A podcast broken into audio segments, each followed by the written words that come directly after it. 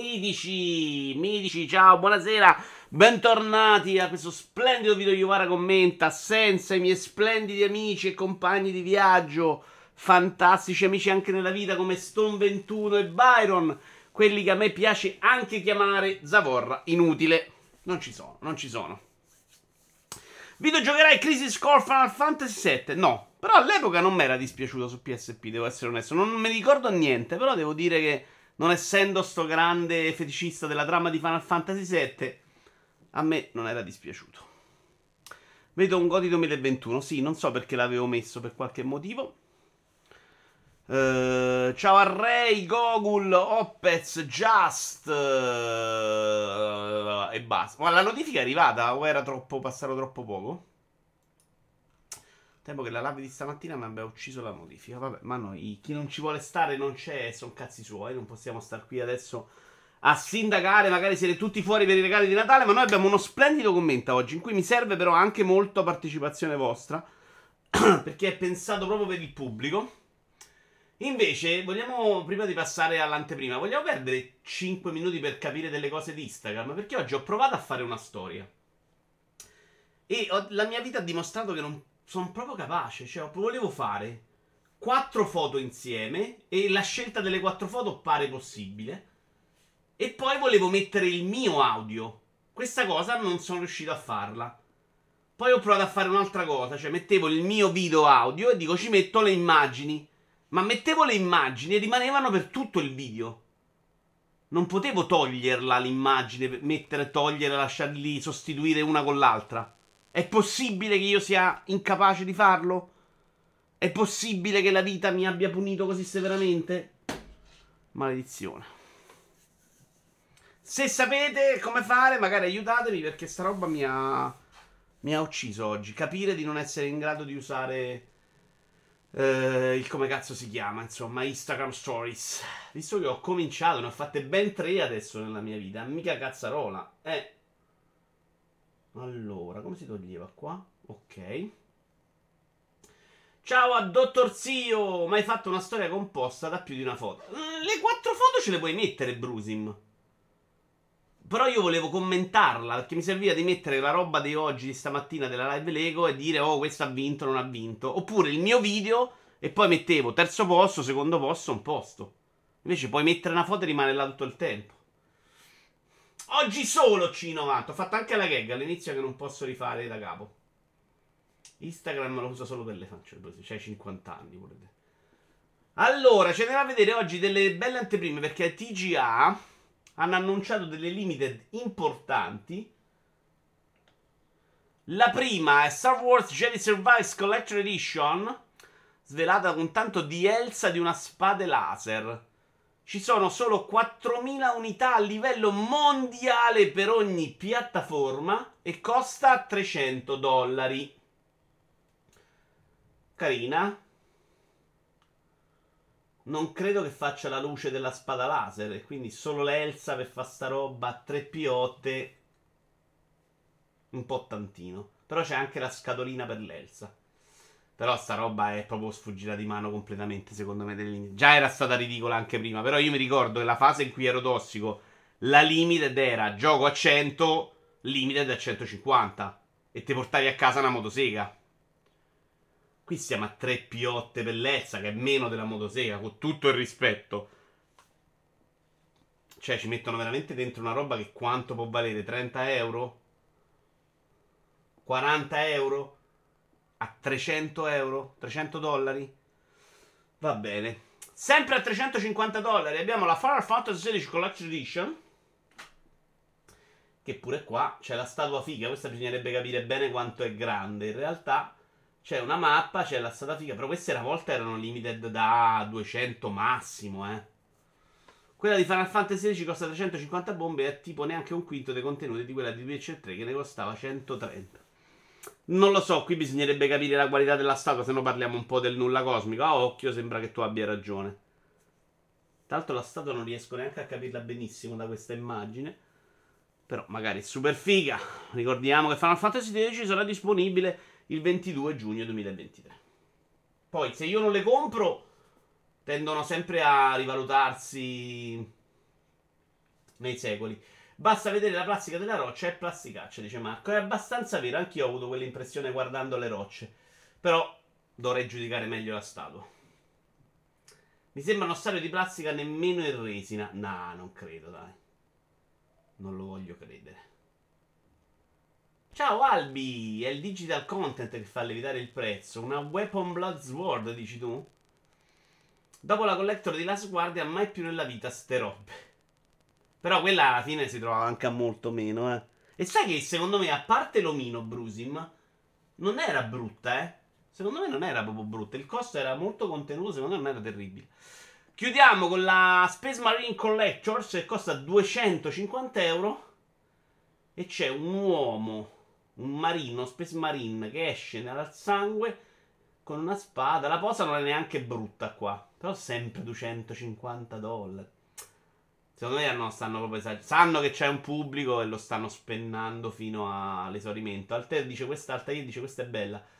Non è brutta, ma neanche l'altra voglio giudicare senza vederla meglio. Il problema è che sono comunque tanto.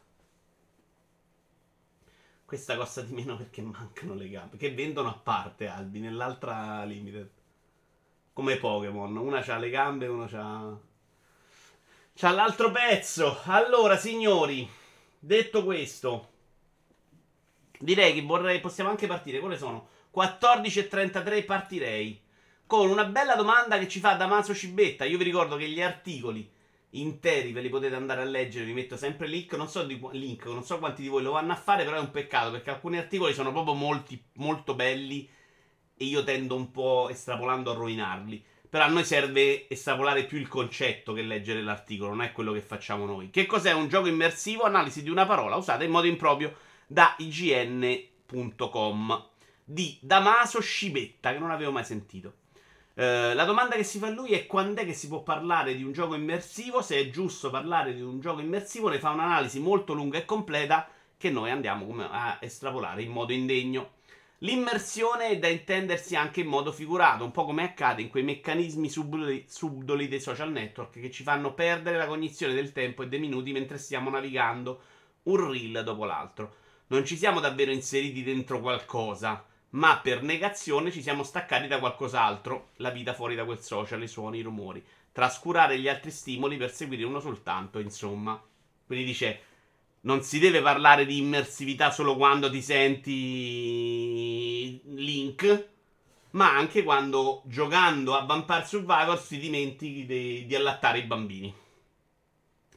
Nonostante il videogioco sia indubbiamente un'arte d'elezione per favorire l'immersione, grazie alla sua natura interattiva, il modo in cui tale immersione può avvenire o può del tutto svanire sembra guidato soltanto dalla soggettività del giocatore che agisce sul gioco. Da qui il problema che sembra delinearsi. È utile o addirittura sensato dare al videogioco un aggettivo come immersivo se si tratta di una caratteristica del tutto soggettiva? Questa è una domanda che dico a voi. Eh? Ha senso parlare di immersività del videogioco? D'altra parte, però, la verosimilianza non è necessariamente sinonimo di realtà. È verosimile tutto ciò che può essere ipotizzato come vero, ciò che risulta credibile. Questa è una roba molto sensata e qui lui la usa questa roba, ovviamente sto estrapolando, per dire quando, ciao Davian, quando si può parlare di immersività e se serve o no la grafica realistica. Dice che aiuta, ma non è per forza necessaria e non è che deve avere... Un mondo deve essere credibile, non esattamente realistico. C'è però qualcosa che tutte queste esperienze hanno in comune, la capacità di prendere il giocatore e farlo concentrare a tal punto in quello che sta vivendo da fargli dimenticare gli altri stimoli esterni, qualcosa che non è ascrivibile al semplice divertimento né alla verosomiglianza, ma ha a che fare con entrambi questi aspetti. Io qua voglio farvi la domanda. Perché io, come gioco io, spesso ascoltando altre cose, mischiando, è difficile che gioco concentrato solo su un videogioco. A meno che non sia molto narrativo. E con Igon Life, per esempio, che sto giocando adesso, ne ho abbastanza bisogno perché devo leggere già tanto i sottotitoli e già mi perdo un sacco della storia anche semplicemente provando a giocare. Quindi per me questa roba dell'immersività non è quasi mai vera. Chiedo voi, c'è stato un videogioco che vi ha tenuto così dentro che uno era immersivo nel senso proprio del termine, cioè vi sentivate così il personaggio da dimenticarvi tutto il resto. Due, da farvi dimenticare il resto, cioè perdere la cognizione del tempo, starci dentro un a dimenticare veramente delle cose importanti. Ciao Castilo. L'immersività è sempre tanto soggettiva perché può essere che una cosa che fa immergere me per te, ad esempio, può essere una meccanica che rompe il cazzo, un'atmosfera pessima. No, che sia soggettiva, secondo me è innegabile. Cerchiamo di capire però se è una roba che è vera e di cui si può parlare del mondo dei videogiochi, perché magari la usiamo sempre in modo sicuri di, di, che sia giusto ovvero poi in realtà è immersivo quanto lo è Canale 5 quando ti guardavi la corrida. Cioè, semplicemente stai guardando una cosa, sei impegnato e non te ne frega del resto. Non è detto che sia immersivo sempre il videogioco. Con me, come vi dicevo, lo è raramente. Io non ricordo una roba che, che rientra in questi esempi. Ci sono videogiochi che mi piacciono un sacco e mi piace giocarli tanto. Ma non ho mai perso neanche la cognizione del tempo giocando lì, onestamente. Cioè, ho sempre giocato dicendo ok, sto giocando, che ore sono. Adesso, adesso come lo faccio adesso poi è proprio particolare. Perché adesso è esattamente come guardo un film a serie TV. Un pezzetto, metto in pausa, metto Twitter, metto Facebook, mi leggo quello, mi leggo quello, ok, mi leggo un po' di notizie. Per me non è mai, mai stata quella cosa, oggi lo è ancora meno. Ciao Jenny, Fallout 3 per Marco. È il gioco con cui ho fatto la sessione più lunga 16 ore di fila. Io la sessione più lunga le ricordo con Tomb Raider 2. Quando ero ragazzino, c'era proprio una roba, mi alzo, gioco quello e smonto. Però neanche lì era una roba in cui ero fuori dall'universo. Ero che volevo farlo per 16 ore. Cioè, secondo me, giocare tante ore non vuol dire per forza esserci caduti dentro. Altair dice a me è successo con Breath of the Wild. Ah, volevo ringraziare Albi perché mi aveva segnalato la, l'intervista di Pessino di multiplayer. Che ho guardato ieri finalmente ed è stata veramente bella. Di solito lui è impacciato, poi con questa cosa che non parla bene italiano è sempre un casino e non dice quasi mai cose incredibili. In quell'intervista, secondo me, sono stati molto bravi perché lui è andato super eh, a ruota libera e ha detto cose veramente super interessanti. Eh. Anche su The Order, secondo me, si è un po' sbilanciato per una volta, mentre era stato sempre molto politico. Undertale, a una certa ero lì e con quei personaggi ci stavo parlando, non il mio avatar. Eh, vedi? Io ci devo pensare, al momento non mi viene in mente niente, però può darsi che qualche volta è successo. Io sì, quando gioco ad assetto corsa competizione nel simulatore perdo totalmente la cognizione del tempo, dice Sir Gigio. Che vuol dire assetto corsa competizione nel simulatore? Super giovane, io perdo la cognizione del tempo con gestionali, Europa Universal, io Civilization, gioco le ore senza accorgermene. Dottor Zio, Bind of Isaac, penso proprio Breath of the Wild, oppure anche un più recente, Death Stranding. Vi proprio perdevate la realtà, eh? Non ci giocavate tanto, secondo me questa differenza è importante. Simo Italia, mi succede con Vampire Survivors anche se lo considero più ipnotico che immersivo e con i Souls come ultimamente Elden Ring. In questo caso per me è decisamente immersivo, ma anche giochi come Oblivion e Skyrim. Prego, ne valeva la pena. Sì, grazie. De recente mi sta succedendo con Immortality. Quei video sono una droga, dice Altair. Eh, a me dispiace che me li perdo, mi perdo il piacere. Devo dire che sta roba dell'inglese è diventato proprio un problema. Cioè, iGo Life veramente ne prendi il 50%. Anche leggendo in italiano, non fai proprio in tempo. La metà delle cose le dicono mentre giochi, ti sei distratto, te le perdi. A me sta roba mi comunque distrugge. Perché secondo me potrebbe uscirci qualcosa di molto meglio. Ma alle superiori potevo credere che l'inglese mi sarebbe servito nella vita? No, era impossibile. Death Stranding l'ho giocato nel Natale 2020 che mi aiutava proprio ad immergermi in un mondo in cui nonostante la catastrofe io potevo esplorare in lungo e largo mentre ero segregato in casa per le norme anti-covid. Anche Vampire, esempio recentissimo. Panni che restano a marcire in lavatrice mentre gioco. Ok, questa cosa io la faccio a prescindere, però eh, non è esattamente un problema di videogiochi. Ci sono diverse volte in cui devo rifare la lavatrice perché sono stati dentro un sacco di tempo. Va bene, se vi viene in mente, in mente altro andiamo avanti perché ho un punto 2 che è veramente figo invece da fare con voi. Un articolo di The Games Machine di Emanuele Ferronato che si immagina l'inferno dei videogiocatori e io metto la, la giocatrice che voglio assolutamente nell'inferno. Questa sera finita è il del ring col tappetino, compreso Malenia. Adesso ha ricominciato e sta giocando Elden Ring col tappetino mentre col pad si fa un'altra run. Contemporaneamente lei è uscite due boss di Elden Ring e io la odio, quindi la voglio all'inferno dei videogiocatori. Detto questo, Emanuele Ferronato fa un bell'articolo, parte anche con delle rime, quindi un articolo molto pazzo, però secondo me vi consiglio, divertente, in cui si immagina i cerchi dell'inferno videoludico. E qui mette le tipologie dei videogiocatori, quindi poi chiederò a voi quale aspetto negativo vorreste punire e chi mettereste all'inferno. Ho tutta la postazione di guida abbastanza professionale e quando mi ci metto è finita eh, ci posso passare una quantità di ore inconcepibile. Ah, ok, signor Gigio. Pensavo una roba addirittura più professional.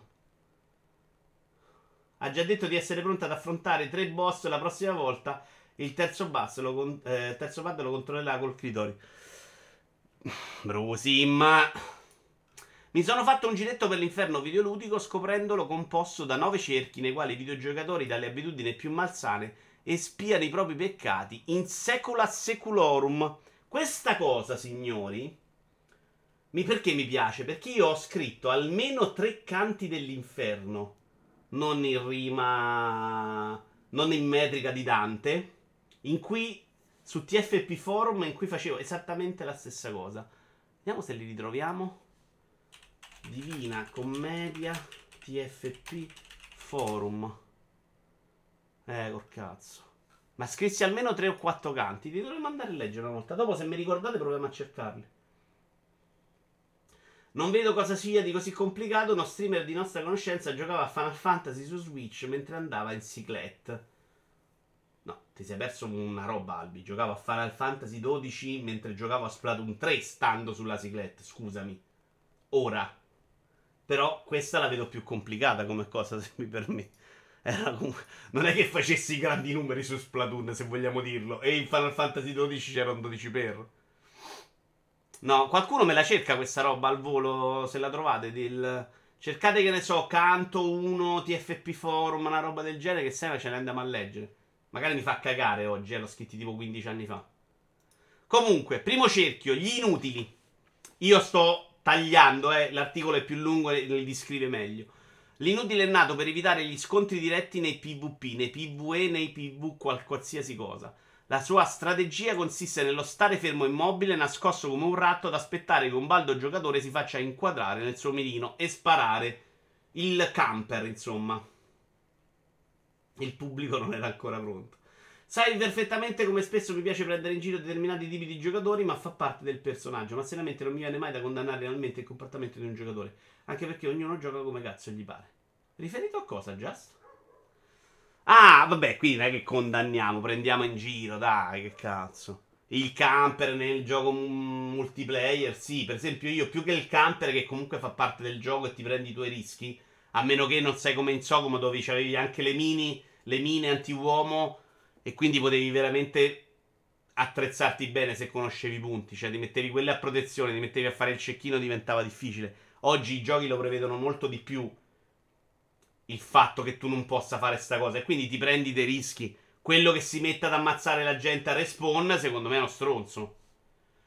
Cerchio 2, gli iracondi. L'iracondo non sa perdere, lascia che ogni game over la collera si impossessi di lui, oltraggiando a gran voce il nome del capo del regno dei cieli. Ho sputato fortissimo, equiparando lui e i suoi cari a degli animali da cortile. Sembra un po' Idi, però Indy in realtà non l'ho mai visto smattare per una sconfitta. L'avete visto più voi live quando se n'è andato? Eh, io non sono assolutamente... Allora, inutile no. Iracondo, devo dire, non ci sto dentro mai nella vita perché non sono uno che smatta praticamente mai. Cioè, se io smatto è il videogioco sbagliato per me. Non mi piace smattare, quindi non mi piace giocare la roba in cui mi incazzo. Se invece mi piace il gioco è difficile che sto lì a smattare. Hai preso il tema di Tetris 99? No, me ne sono scordato, Davian. Ed è una colpa di Just, ma anche un po' tua che non me l'avete ricordato. Eh? Però faccio ancora in tempo, vero? Dopo ci andiamo. A parte che non me ne frega niente del tema, mi andava di giocare un po' a Tetris. Solo che sarò grezzissimo, non ci gioco da un, bo- da un botto. Cerchio 3, Misery. Inteso, lui lo spiega nell'articolo come il tizio di Misery non deve morire. Ci sono videogiocatori che pretendono che i sequel dei loro titoli preferiti siano cuciti con taglio sartoriale attorno ai loro desideri. Attenzione, cercare di dire dove state voi, eh. Cercare di autocriticarvi. Io un po' sì. Io sul seguito sono molto poco di aperte vedute. Secondo me il seguito non deve mai snaturare l'opera originale. E quindi se mi è piaciuto il primo, lo voglio molto intorno ai miei gusti. Non voglio un gioco pazzo. È un mostro, questo è incredibile. Ma intendi la mortale commedia? Perché ci sono degli articoli sul tuo blog con questo titolo. Eh, linkamelo un attimo, Altair. Mortale. Magari me li sono ripresi, eh. Categoria la mortale commedia. No! La mortale commedia sono proprio io che prendo in giro la divina commedia, credo.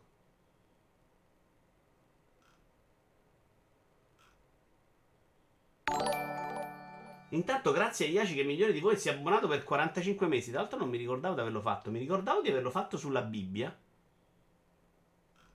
Sulla Divina Commedia non mi ricordavo. Questo è quando ho aperto il blog ho cominciato a fare un miliardo di cose pazze. No, questo l'ho fatto, non me lo neanche ricordavo, devo essere onesto. Non è questo però, no, ma non credo di averla mai ripresa.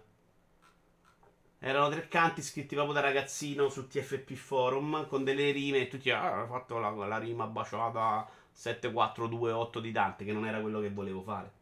La tipa Iaci sta giocando ad Elden Ring col tappetino, ma anche con un pad in un altro. in un'altra run. Contemporaneamente e sta battendo Margaret due volte. Poi abbiamo gli skippatori. Questo Antonio, per esempio, lo giudicherebbe negativamente. E io un po' ci sto dentro, eh. Eppure ci sono persone che all'apparire di un qualsiasi testo filmato premono compulsivamente il tasto ESC per eliminarlo quasi fosse un fastidio umiliando i narratori, zittendo gli NPC senza tatto alcuno. Sì, cerchio 4 ci posso stare dentro. Non è senza esagerare, però, eh, già, non è che io schippo sempre. Io schippo quando non mi piace. Yakuza, per esempio, non schippo un cazzo. I filmati di Yakuza mi piacciono, però a me non piacciono quando devo sentire un dialogo orribile con un, che ne so, la regia di Ghost of Tsushima che a me fa rabbrividire. Perché è una roba che televisi- cioè, a livello proprio di, di, televisione, di cinema, è una roba imbarazzante. Quindi non è esattamente vero che schippo tutto. È vero che quando c'è da leggere tanto faccio un po' più fatica a sopportarlo. Perché preferisco altro. Ma spesso è più con voi quando sono live. Perché il live me lo immagino proprio come una rottura di coglioni sentire me che leggo. Il girone di Vara che gioca Xenoblade Chronicle te e poi domanda che devo fare ora. Eh. Quello è un po' vero, perché secondo me spiega proprio male le cose, non per me che schippo. Io lì non ho schippato niente e ne uscivi comunque senza aver capito un cazzo. E anche un po' il girone di Guarone che gioca un gioco dove ci sono gli indizi nei dialoghi e poi devi usare la scheda di PS5. Troppo severo. Cerchio 5, Danteschi. Il dantesco è così chiamato poiché ama l'inverosimile la lingua di Dante al punto di non volerne imparare nessun'altra e pretendere che ogni opera umana sia tradotta finché possa goderne senza sforzo. Allora, qui ci arriviamo. Ciao Nizuka. Cioè, il mio problema non è che tutte le opere devono avere l'italiano, perché poi me ne frega anche il giusto. Il mio problema è che quando non è italiano, io mi perdo qualcosa. Io ho un'esperienza, anche se, se è un inglese che leggo, che posso leggere, e quasi sempre alla fine diciamo che è leggibile, no? Uh, Disco Elysium lo mollo invece proprio perché secondo me non mi stavo, non stavo capendo abbastanza. Però diciamo che il 90% dei giochi in inglese li posso leggere anch'io. Però comunque mi perdo delle sottilezze, mi perdo il modo di dire, mi perdo la battuta che non capisco. Questa roba non voglio averla, non mi sento neanche di andare all'inferno per questo, onestamente. Mi sento poco criticabile per voler capire un videogioco che, che ho comprato e pagato, porca miseria come su I Good Life. Good Life c'ha l'altro problema che è quello che mi andrebbe benissimo leggere i sottotitoli, ma te lo fa in gioco come un GTA e lì, cazzo, lì te li perdi proprio, non riesci proprio a leggerli. Se I Good Life avesse i momenti di gioco e i momenti a parte di leggere, non mi darebbe fastidio quei sottotitoli. Non sono uno che i sottotitoli danno fastidio. Però se invece mi fai giocare in GTA e poi devo andare in GTA, sapete che c'è un'opzione che ti va a rileggere i testi e devo fare quello, o Agon Life in cui proprio mezzo gioco me lo sto perdendo, perché Agon Life è chiacchiera continua, non è ogni tanto, è proprio chiacchiera, chiacchiera, chiacchiera, chiacchiera e tu non ce la fai, cioè basta che ti distrai un attimo, basta che stai sparando ai nemici e non lo leggi il sottotitolo. Però qua secondo me non è neanche da inferno, vaffanculo. Eh, oh, ma manco io ho 40 anni, ragazzi. Imparare una lingua a 40 anni è difficile. Imparare una lingua serve elasticità mentale, memoria e tanto tempo. Non ce l'ho. A Go Life ha i sottotitoli durante il gameplay. Ce li ha continuamente, ovviamente, visto che parlano sempre sempre. Tra l'altro, i sottotitoli sono pure una merda, perché non sono neanche sincronizzati bene. E le, non, non, sono separati bene quando mette due voci con, sovrapposte. E quindi legge, magari mette una riga sopra, mette una, un livello, la riga sotto ne mette un'altra. E quindi tu quando stai leggendo non riesci a capire un cazzo. Sapete quando c'è lato parlante, c'è uno o due che parlano insieme. Quella roba la fa anche malissimo in Go Life. È sparita la chiocciola della tastiera. Allora, io la faccio perché una volta mi si era rotta e la facevo in quel modo. Che vuol dire sparita dalla tastiera? Io la faccio con Alt. E eh, non mi ricordo. La faccio ormai, la faccio in modo automatico, ma non la faccio più usando le tastiere. La facevo in un modo del cazzo, vabbè. Andiamo avanti, però. Gli aspettatori. Ah, questo siete più voi. L'aspettatore, pur essendo un grande amante dei videogame, non li compra mai al day one, nemmeno nel primo mese di uscita nemmeno nel primo anno di uscita, cioè quello che viene da me, da voi se li comprate, a fare pure il fenomeno dicendo oh, siete dei coglioni che li pagate a day one il gioco buggato, io mi compro dopo mi gioco il gioco perfetto e vaffanculo, perché se ci fossero solo te, e dico proprio vaffanculo, non avremo videogiochi belli nel futuro. Ok? Quindi fai quello che vuoi secondo le tue finanze, ma non rompere il cazzo a me. Quindi io qua lo voglio il girone dell'inferno e lo voglio anche punitivo. Ciao Albi, buon lavoro! Eh, siete voi, io i giochi Nintendo li compro tutti al day one. No, siete voi nel senso che non sono io, just. Ma a me non dà fastidio neanche se uno non li compra a prescindere. Perché uno poi i soldi li spende come vuole. Ma non devi andare a cagare il cazzo a chi li compra sentendo di il fenomeno perché tu risparmi. A stronzo, ti sta giocando un anno dopo. A stronzo, ti sei giocato facciato, ma non ti sei perso una parte dell'esperienza. E vaffanculo. Ok. Nostalgici.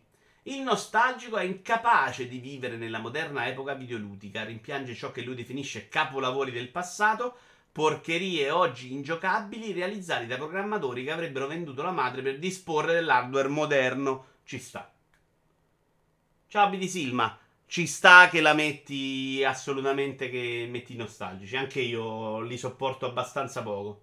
Sia quelli che è tutto un capolavoro prima e oggi una merda, il mondo dei videogiochi non è migliorato, che come abbiamo visto e non leggevamo c'erano pure 30 anni fa, sia eh, quelli che proprio si sono fermati al retro game. Secondo me è un problema. Secondo me se sei un appassionato di videogiochi, sta roba che ti sei fermato solo a quello perché ci giocavi da ragazzino la trovo comunque un po' limitante. Quindi il girone dell'inferno mi sta bene. Cerchio 8, i copioni. Come il copione ci si mette a giocare con il video del Waltrog a fianco, replicando ogni mossa senza nemmeno più provare a ragionare. Cioè lui dice, quando ci blocchiamo su YouTube ci andiamo a guardare la soluzione e va bene. Però lui dice che esistono dei giocatori e li mette all'inferno che sono quelli che non giocano, non ci provano neanche più. Si mettono il video, lo ricalcano, però io non ne conosco un miliardo di questi. Ciao Branchia. Mi sembra un po' forzata sta roba, onestamente. Chiudiamo, secondo lui, con i prudenti. Il prudente che salva la partita ogni 20 secondi, organizzando cartelle di backup per stoccare e archiviare gli slot, sincronizzate in una decina di servizi in cloud per non correre il rischio di dover riprovare un semplice salto da una piattaforma. Decisamente esagera. Allora, mediamente non lo facciamo più nessuno. E anzi, quando si salva normalmente, io non sono uno di quelli che sovrascrive tutti i salvataggi perché non gliene frega niente. Però se mi dai l'F5, tipo con Caltic, io cioè, salvo più volte di quanto ricarico. Sto lì proprio ogni 3 secondi perché la cosa che non mi piace dei videogiochi è rifare una roba che ho fatto e quindi se mi dai F5 io lo rovino il gioco. Ed è un fatto, quindi questa me la prendo assolutamente. Beh, con Elden Ring io sono così ormai, dice Davide. No! Ah, così con la tappetino, non quello che, che ricalca tutto il pre-drag. Play-trog. Ah, a me cosa è di... Questa è pazza. Cioè, come faccia lo so solo Dio. Che perché, vabbè, Magritte non era difficilissimo, però era abbastanza stronzo. Bisognerebbe capire se lei lo sta facendo, però, super OP. Qualcuno di voi lo riesce a capire se gli fa danno che è troppo forte o se no? Nel senso che non so dove cazzo andare. Ma quello è anche per me un problema, eh, Davide. Quindi io videogiochi quando mi perdo tendenzialmente li faccio, mi, mi guido a YouTube. Però non è che parto e guardo il video di YouTube. Figurati quella con il tappetino, neanche in 9 video. Sì, sono d'accordo. Non c'ho proprio quello stile di pazienza. Va bene, avete altre critiche da muovere ai videogiocatori che volete espre- esprimere? Espletare, volevo dire, ma forse sbagliato. Però se volete ditelo. A me era capitato di vedere il tizio che giocava con il violino violoncello, addirittura. E come con tipo di controllo. Ma andiamo avanti, eh. Voi intanto se avete cose me le dite. Poi abbiamo anche da riassuntare TGA oggi, eh, quindi è lunghina.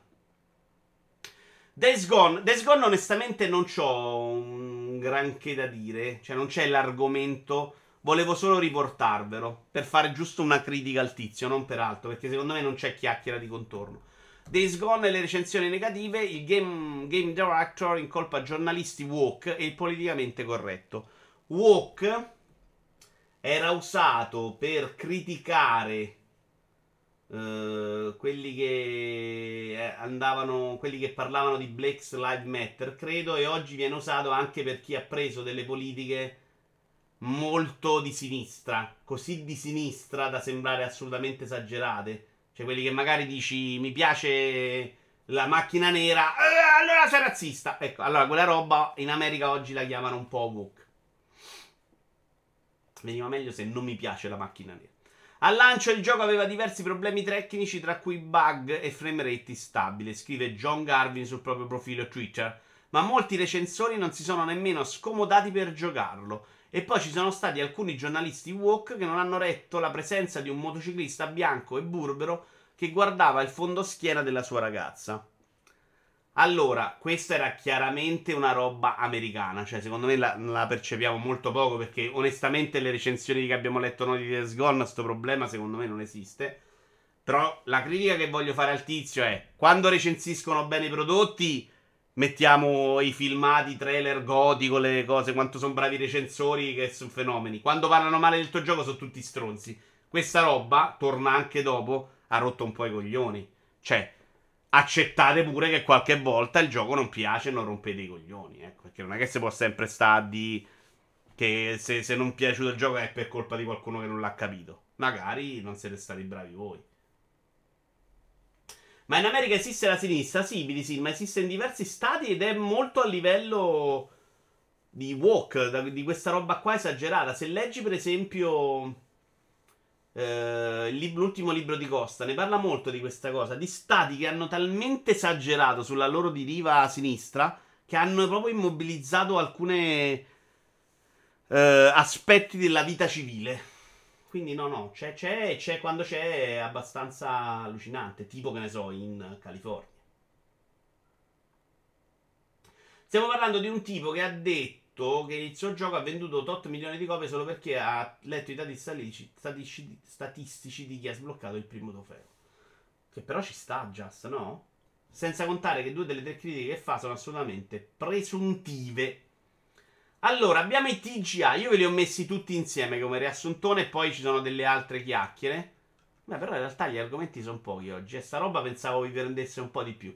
Vabbè, se dura meno ce ne andiamo a casa prima, non è un problema. Sando, se non ti ho salutato, ciao. No, perché il gioco l'hanno messo nel Now, nel Plus in tempo record. Boh, non me lo ricordo così in tempo record. Uh, allora, TGA. Riassunto di tutto quello che mi è piaciuto. Partiamo, mettiamo un G grande. Uh, non c'è tutto, ovviamente, c'è solo la roba che è piaciuta a me. Se vogliamo dire due parole su TGA, l'ho detto su Rincas per chi non c'era. Secondo me è stato un grandissimo show. Non di ritmo, non una premiazione, sta roba è delirante. Tra l'altro io sono arrivato alla conclusione di come dovrebbero essere fatti i GA per non premiare Stray in quel modo che è delirante o i Text 2. E ve lo posso anche dire prima di partire con il riassuntone. La mia, la mia idea per, i, per, fare gli Oscar dei videogiochi seri, non sta barzelletta in cui tra l'altro stiamo, vediamo tutti gli annunci e dei premi non ce ne frega niente. Uh, chiudi le votazioni a dicembre, quindi dentro ci sta tutto fino a dicembre. 31 dicembre se un gioco esce ci deve stare dentro, quindi tutto l'anno. Lo fai a febbraio, non l'8 dicembre ovviamente. Arrivi alle nomination di dicembre, quindi hai due mesi per farlo, febbraio o marzo, febbraio diciamo, ci sta che è ancora fine dell'anno. Li dividi in categorie, quelli, le, le nomination, poi quella singola categoria la dai a 5, a 3 critici, poi decidiamo, e quei tre si devono giocare tutti i giochi. Vai da quei tre e gli dici categoria picchiaduro Giocate questi 4 se 5 giochi e mi dite qual è il migliore. Poi usi il 10% e lo fai dare al pubblico. Però secondo me ci deve stare che chi vota li ha giocati i giochi, se no non ha nessun senso sta roba. Cioè, secondo me non puoi fare un Oscar basato sulle chiacchiere di contorno e gente che ha visto il gioco su YouTube. Che è quello che succede oggi e che favorisce in modo incredibile, uno, i giochi molto corti, due, i giochi nel pass, eh, tre, i giochi chiacchierati. Quindi Stray va a finire premiato perché lo giocano più persone perché ne viene chiacchierato di più. Mentre The Case of Golden Idol non lo conosce nessuno, che è la roba che invece dovrebbe vincere, che non finisce mai a essere chiacchierato. Come sempre, ragione dubito. Chiaro che non, è, che non arrivi a un premio clamoroso perché comunque tu dai a un numero limitato di persone che giocano quella categoria. Però almeno hanno giocato tutti i 5 titoli. Febbraio troppo a ridosso dei 15 di Vito Iovara verrebbero annientati, devo anticipare. In realtà febbraio sarebbero meno a ridosso gli ACI. Ricordiamo i best 15 di Yovara il 16 gennaio. Sto proprio cercando di finire Agon Life, Spark of Hopes e God of War per arrivare a un giudizio un po' più preciso sulla possibilità di farli entrare o meno. Al momento potrebbero entrarci tutti e tre, anche se dei tre God of War è quello un po' più a rischio, sinceramente. Ma anche gli altri, eh. cioè, anche, anche gli altri due non sono da sicuro posto nei 15. Bisogna vedere anche gli altri. Vi ricordo anche un'altra cosa. Ah, giovedì prossimo torna Vito in cucina, signori, con la roba con i pistacchi, il primo. E poi va, lunedì c'è Bar Sport, tutto qua. Niente cam, lo so, lo so perché sto sotto. Mi vuoi sopra? Possiamo farlo, credo. Uh, perché noi stiamo adesso con webcam 2, giustamente. Mettiamola dove sta la 1, così non sbagliamo. E poi facciamo tac. Eh? Ciao Six Daniele! Allora, partiamo. Questo è quello che vi ho detto su DCDA. Allora, primo annuncio nel pre-show Dead Cells con Castlevania. Non si è visto una sega. Mettiamolo con audio molto basso. Annuncio abbastanza inaspettato e bisogna vedere quello che ci fanno. Vabbè, questo è un cartone, possiamo anche evitare. A parte le musiche fighe. Però secondo me c'è il margine per farci della roba figa in Dead Cells con Castlevania, eh. Anche se non sono un grande conoscitore di Castlevania. Però il gioco è figo. La musica ce la metti bella. Gameplay secondo me si presta. Metti il tizio con la frustina. Secondo me. Metto senza audio, va. Secondo me ci può sta venire fuori una roba super bella. Se gli dessero un vero Castlevania sarebbe fantastico. Ha senso, sì, è chiaramente un annuncio meno importante. Valiant Hearts Coming Home che arriverà su Netflix. Uh, l'annuncio pare che c'era già stato. Anch'io mi ricordavo qualcosa, ma onestamente non, non benissimo. Da una parte sono contento perché Valiant è sicuramente uno dei, dei, giochi più belli della mia vita. Io lo adorai proprio all'epoca. all'epoca. C'ha un giochino, era dei enigmi scemi, però come raccontava la prima guerra mondiale, secondo me poche volte nella storia. Quindi mi era proprio piaciuto tanto e sono un po' contento e un po' preoccupato da questo gioco in arrivo, onestamente. Speriamo bene. Uh, sempre nel pre-show torna su PC, che è una bellissima notizia. Vediamo poi come girerà su Steam Deck. Qui potrei fare anche la cazzata di, di riprenderlo su PC e di giocarmelo con meno l'ansia. Non avendo l'ansia questa volta di finirlo, potrei proprio giocarmelo per farmi magari la modalità quella che invece non c'ha storia e sbattermi. Cioè, questo proprio, era proprio bello da giocare. Ma quando l'ho finito ero proprio stanco e stressatissimo. Ciao Colocasia. E quindi ne sono rimasto un po' da dire non ci torno subito. Quando io poi perdo quel momento in cui il gioco lo amo, tendo a aver fatica a rientrarci perché mi spaventa il ringresso nei controlli. Su PC potrei invece fare la cazzata, poi c'è Steam Deck, potrebbe andare tanto bene. Uh, Horizon Cold Mountain in VR. E questo ce lo possiamo vedere tutto. Sto gioco sembra proprio figo. E soprattutto mi fa ben sperare per la VR di Sony, che sia una roba veramente tecnicamente un passo in avanti. Almeno le statistiche tecniche dicono che lo sarà. Il gioco non è che mi dica delle cose allucinanti, però sembra veramente Horizon in VR fatto bene. Ho voglia di giocare questo Horizon. E ieri c'era a 6,50 il visore, devo dire che un minuto ho barcollato. Non mi va di spendere 650 euro per giocare solo questo gioco, questo no. Però voglia di questo gioco un po' ne ho. Sono proprio curioso. Poi a me la VR, sapete, io non sono Jay Shotter, ma sono innamorato. Mi piace un sacco. Tra l'altro, mi dispiace non, non, giocare alcune cose che ho comprato della VR quest'anno, cioè Kayak e Red Matter. Ho tempo fino al 6 gennaio, quindi non è impossibile che riesco a buttarci dentro qualcosa. Però poi dal 30 dicembre arrivano qua i milanesi. Antonio, faccio più fatica a provare la roba in VR. Vediamo. Se riesco almeno Red Matter per dargli best gioco VR, potrei provarlo. Altrimenti best gioco VR magari quest'anno si fa fatica. Non ho giocato, ho giocato solo What e Bat. E non mi va di strapremiarlo. Uh, Viewfinder, che non è VR come qualcuno aveva creduto, è uno di quei giochini di prospettiva simpatici che io però mi ammorbo proprio a giocarli, eh. Superliminal l'ho proprio mollato all'inizio perché non trovavo una soluzione. Ho guardato la guida, sono andato avanti, mi sono ribloccato, ho detto ciao bello. È stato molto carino con te e lasciata là. Maquette, che sembra molto questa roba qua, non l'ho ancora iniziato. Ci avevo voglia, lo devo iniziare. Mi incuriosisce, sta roba mi piace molto sulla carta. Poi da giocare tendenzialmente mi annoiano molto. Perché devi stare tanto tempo a girare a vuoto senza sapere cosa fare per capire la prospettiva. Fai come DJI e metti nella categoria altri giochi a casa, eh sì, roba non VR soprattutto.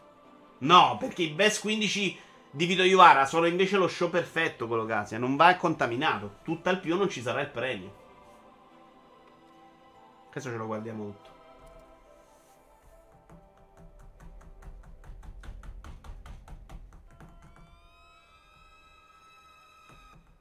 Carino. Uh, ultimo, no, non è vero. Prima abbiamo un altro tele di Replaced. Che a me sembra un sacco più bello. Una delle robe più belle dello show, senza ombra di dubbio. A me sembra migliorato un sacco rispetto al primo. Mentre il primo sembrava veramente la versione pezzotta di Last Night. Questo, secondo me, se non è all'altezza di quel trailer di Last Night, poco ci manca. È veramente una bellezza anche da vedere in modo incredibile. Best 15 che non hanno una categoria, dice Mircotto. No, no, ce ne sono però, Mircotto. Oltre ai Best 15, ci sono anche dei premi speciali nei Best 15 e quelli ce ne hanno le categorie. Tipo Best Gioco VR c'è sempre stata, per esempio. Secondo me è migliorato tanto, è diventato proprio bello, bello, bello. Un saluto a Della Night che abbiamo voluto tanto bene. Oh, Mottura continua a dire che, esiste, che c'è, che vedremo presto qualcosa.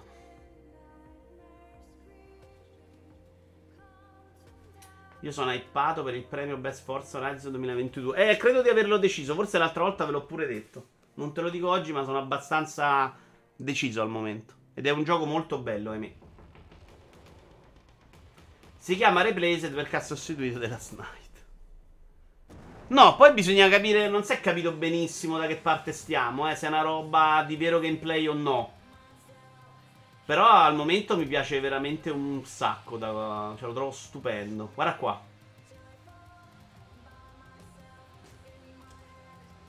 Chissà. Comunque, a Game Pass, spettacolo questo.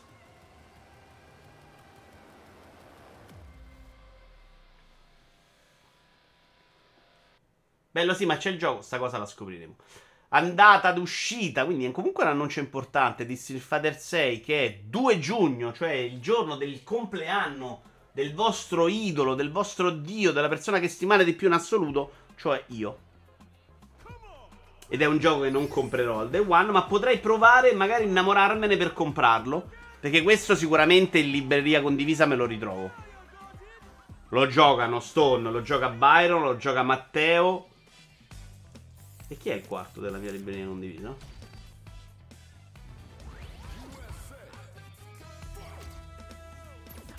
Mottura ce l'ho solo in uscita. Vabbè, forse sono tre.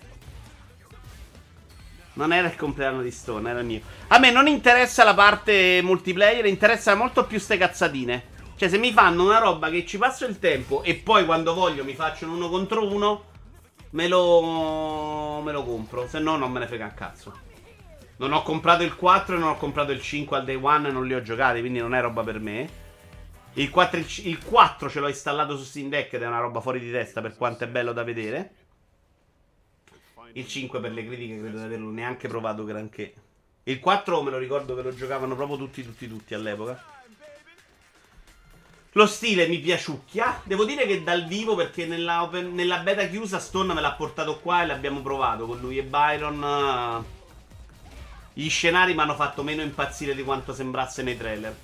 Però, ovviamente deve funzionare altro. Sono anche curioso di capire quanto la modalità, quella per babbi come me, sia divertente da giocare. Magari diventa un Tekken con due tasti e mi ci diverto. Sono curioso. Questo me lo immagino proprio bello su Steam Deck, per esempio. Molto più che altrove.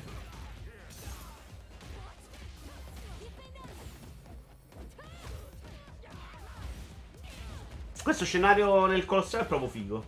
Per quanto sia fuori di testa e scemo. Vabbè, andiamo avanti. Era solo la data qua che ci interessava più che tutto il resto. 2 giugno, buono. Hades 2, qui finiva il pre-show. Il primo annuncio invece figo del, dello show vero e proprio è l'annuncio di Hades 2. Per me, completamente inaspettato. E devo dire che a guardarlo a me sembrava proprio un'espansione, non tanto un Hades 2. L'idea che rifacciano tutta la trafila delle early access a me non convince completamente. Perché mi sta bene che lo fai all'inizio. Adesso prendi una tua cazzo di direzione. Non continuare a cambiarlo continuamente per farlo venire così. Non lo so. E non sono neanche convinto di finirci dentro come beta tester. Perché guardate che il primo è cambiava veramente, veramente tanto, eh. E quindi io veramente ho giocato un altro Hades. Cioè il Hades vero ce l'ho sempre installato, ma devo ancora giocarlo. A guardarlo mi sembra che non ci sia proprio un salto estetico per dire faccio un seguito. Quindi avrei fatto altro. Però capisco anche la voglia di monetizzare di più.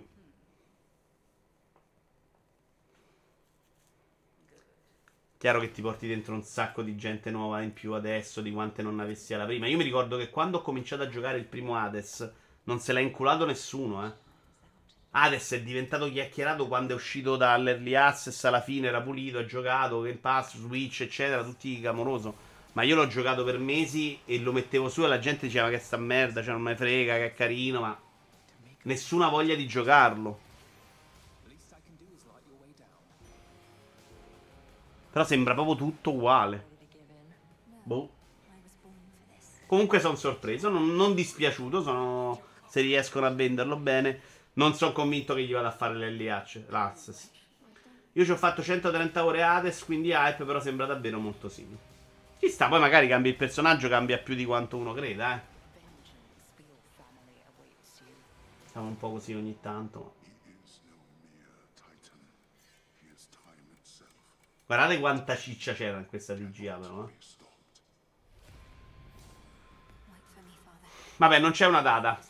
Trailer super bello per il nuovo gioco di Ken Levine. Levine, Levine. Una delle robe che mi è piaciuta di più in assoluto. È vero che le vibrazioni sono molto di Bioshock. Inaspettato perché è il primo seguito di Supergiant Games. No, non me lo aspettavo così presto.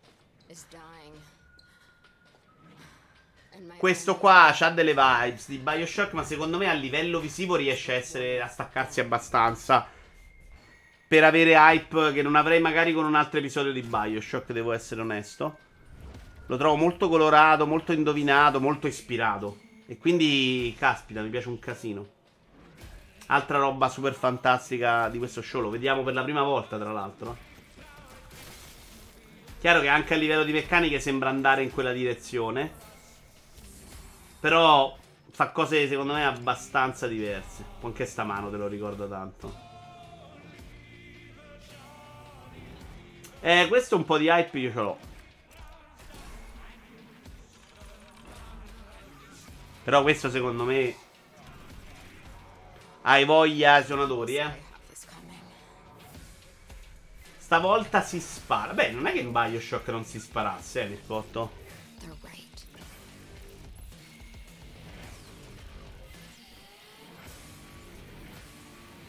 Ah, spara bene. Vabbè, faceva altre cose Mircotto, sei troppo severo. Cioè, non si sparava perché non era proprio un FPS, era più mischiare i poteri, la parte figa. Io non l'ho patita come un problema. Sorpresa per questa roba super pazza, che è questo Bayonetta Chapter 1, Series and the Lost Demon.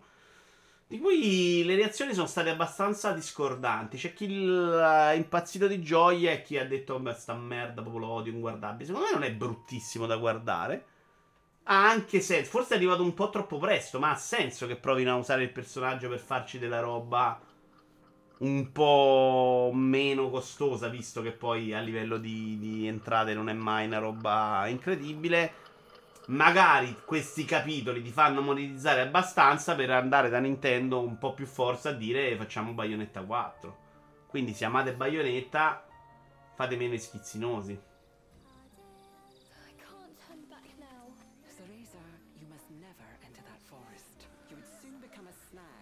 Lo stile è molto particolare, ma non è mai brutto secondo me.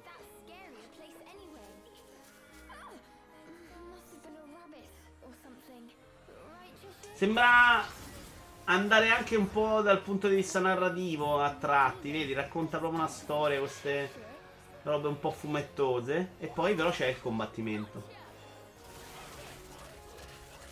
Magari è più leggibile di Bayonetta 3, eh.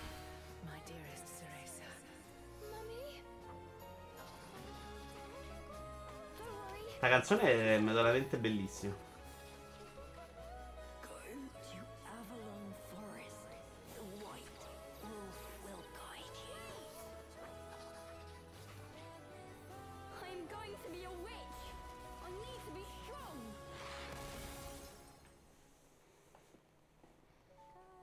Vabbè, c'è rotto il K. Prossima roba, Suicide Squad. Dai, dobbiamo avere tanta roba, su, fai il bravino. Suicide Squad, anche questo lo vediamo molto velocemente. Volevo solo farvi vedere un po' la differenza di livello tra questa roba qua e un Gotham Knights. Che comunque secondo me si giocava. Era sbagliato tutto il resto, ma si riusciva a giocare senza problemi. Questa roba qua a me sembra due generazioni avanti rispetto a Gotham Knights. E tutti dicono, eh vabbè, ma quelli sono quelli bravi, questi sono a merda. Ok. Però guardate che tra i Batman fighi e i Batman un po' meno belli perché avevano fatto quelli, non c'era la distanza che c'è tra Gotham Knights e quella che sembra esserci qua. Poi non abbiamo visto il gameplay, ma se devo giudicare questa roba anche nella regia di questo filmato, questo sembra un gioco che ci sono voluti anni a farlo. Gotham Knights, tu non ti spieghi perché non sia uscita un giorno dopo degli altri Batman dicendo abbiamo fatto una cosa col culo, eccolo qua. Perché quello è Gotham Knights. Importante di questo trailer anche la chiusura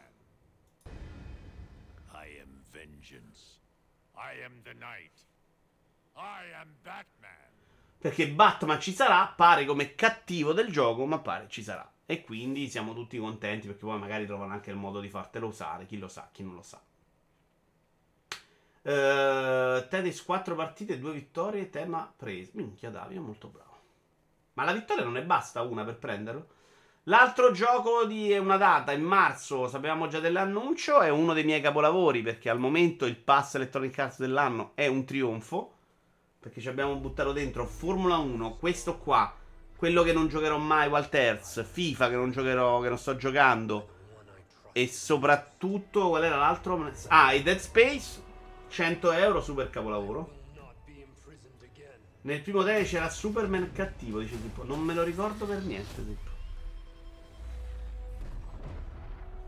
Le mie aspettative non sono esagerate con questo titolo, perché il primo mi è piaciucchiato, ma nella prima parte faceva molto bene la roba di Star Wars con delle scene incredibili, poi le mollava proprio. Poi faceva quella roba là dall'inizio alla fine di combattimento, un po' di puzzle in giro per il mondo, secondo me. E c'aveva quel finale dei boss che mi ha un po' irritato. Però anche proprio tutta la seconda parte, secondo me, era proprio meno ispirata. alcune cose erano un po' rotte, però era un buon gioco, divertente da giocare, quindi ci sta bene a gratis. Gotham è molto più brutto perché era nato come gioco co-op multi e solo alla fine è stato convertito in single player. Ah, questa cosa ha più senso, bravo. Una roba online volevano farne Gogol. E quindi si vede che è un po' più dozzinale. Rieccomi, ero impegnato a mettere palle in testa al giappo su te. Oh, state vincendo tutti però, non è normalissima sta cosa. Io due partite e solo due top 20. Ah no, tranne Just. Vabbè, però questi ci avete voglia, siete tutti fan di Star Wars qua dentro, dai, lo so. Speriamo che non facciano la cazzata di spingere oltre sulla difficoltà. Che invece tendano ad abbassare a, a allineare come era tutto il gioco, non a fare il contrario. Perché sta cosa di Elden Ring 12 milioni di copie, secondo me schiribizza tutti a fare invece l'opposto. Vero che doveva essere la risposta Avengers di Class al Dynamis. Meno male, sono andati, hanno floppato tutti, ce lo abbiamo dai coglioni sto genere comunque. Qua c'è l'Elite Video, per quello eri forte, ti allenavi contro i migliori. Eh, per quello anche non vincevo sempre. Perché guarda che sono andato nel gruppo di Raiden a Midna. E le mie percentuali di vittoria erano abbastanza alte. Eh. Con voi era tortura.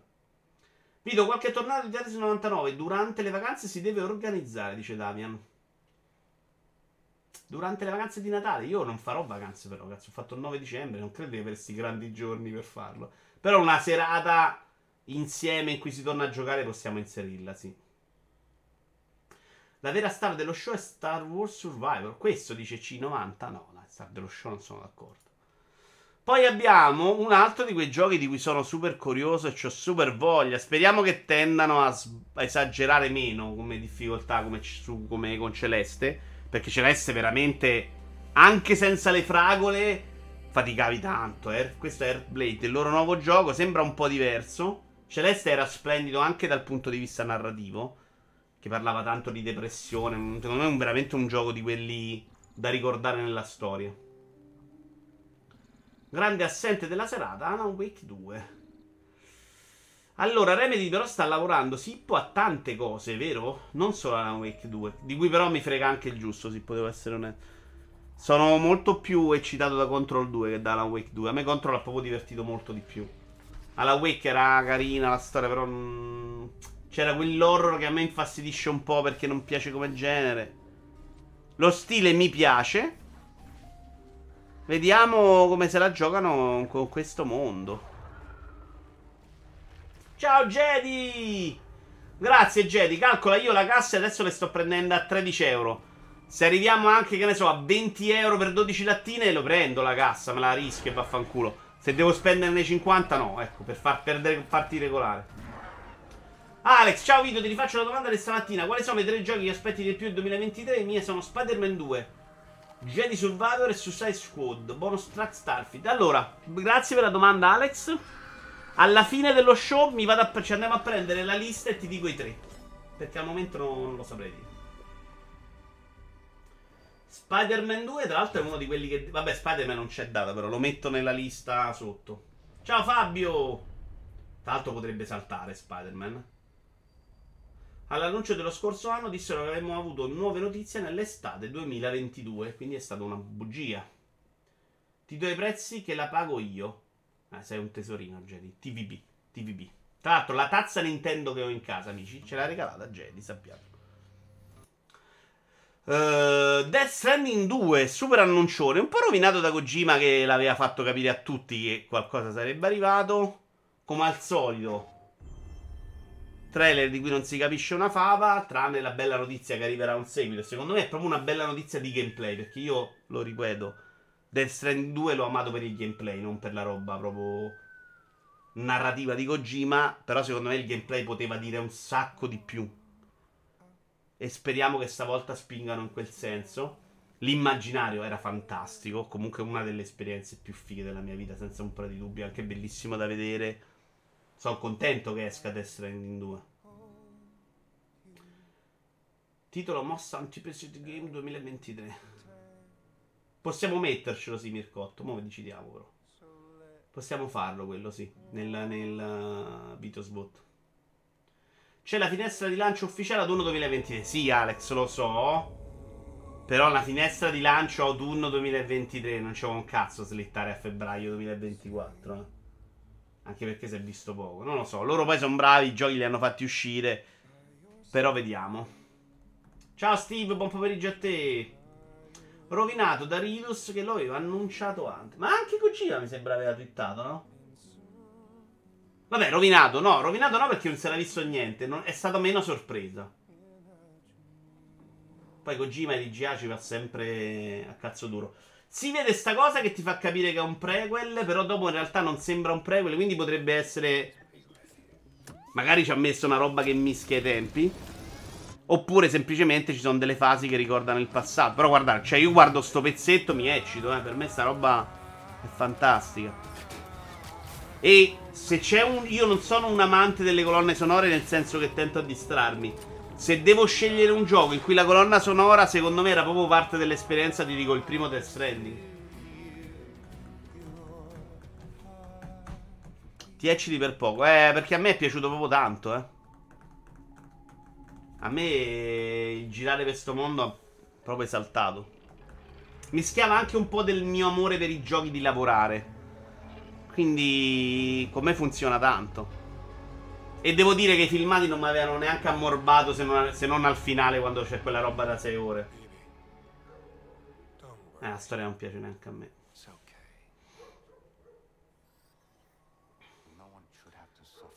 Smettila, Brusi. Brusi veramente ormai l'abbiamo rovinato. Era una persona bellissima. Non è rimasto più niente del Brusim, bella persona. Completamente bruciato. È uno snowrunner a piedi? No. Il problema secondo me è che non lo è abbastanza. Snowrunner, a meno che non prendevi... Vi ricordate Paco? Chi era quello che viene a dirci prendi il camion russo? Se non sbloccavi quello avevi sempre un ostacolo. In questo gioco invece non ce l'hai quasi mai, eri sempre troppo più forte.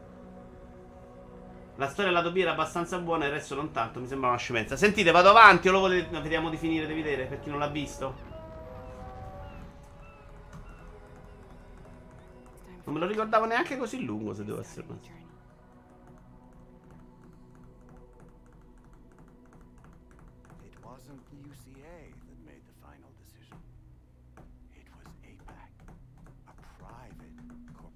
Metal Gear, molto sì.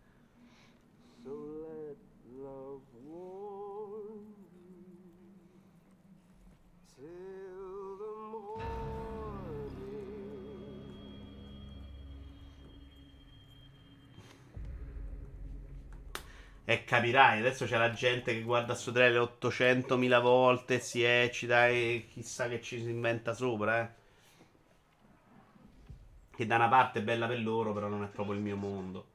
Poi abbiamo Tekken 8, di cui... Che, se, che si era detto Tekken 8? Perché si era già visto. Si è visto il gameplay per la prima volta, forse?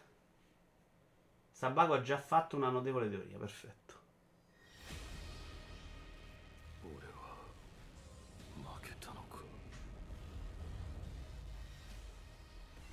Che vogliamo dire di Tekken 8? Io non ne gioco da un sacco di anni. Stone è ancora un super appassionato.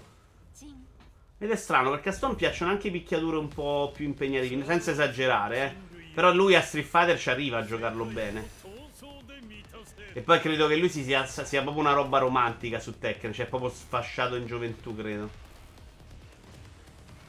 Però Tekken, secondo me, se ti piacciono i picchiaduri, non è un granché se sei un appassionato del genere. Sai perché? Perché se ti metti a giocare contro me che schiaccio tassi a caso, puoi pure perderle. Magari non sempre, magari se sei forte ne vinci comunque di più. Però il rischio che, che ti dice male un round ce l'hai. Se mi metto a giocare Street Fighter, secondo me è possibilità si riducono allo 0%. Si vede proprio molto di più la qualità del giocatore,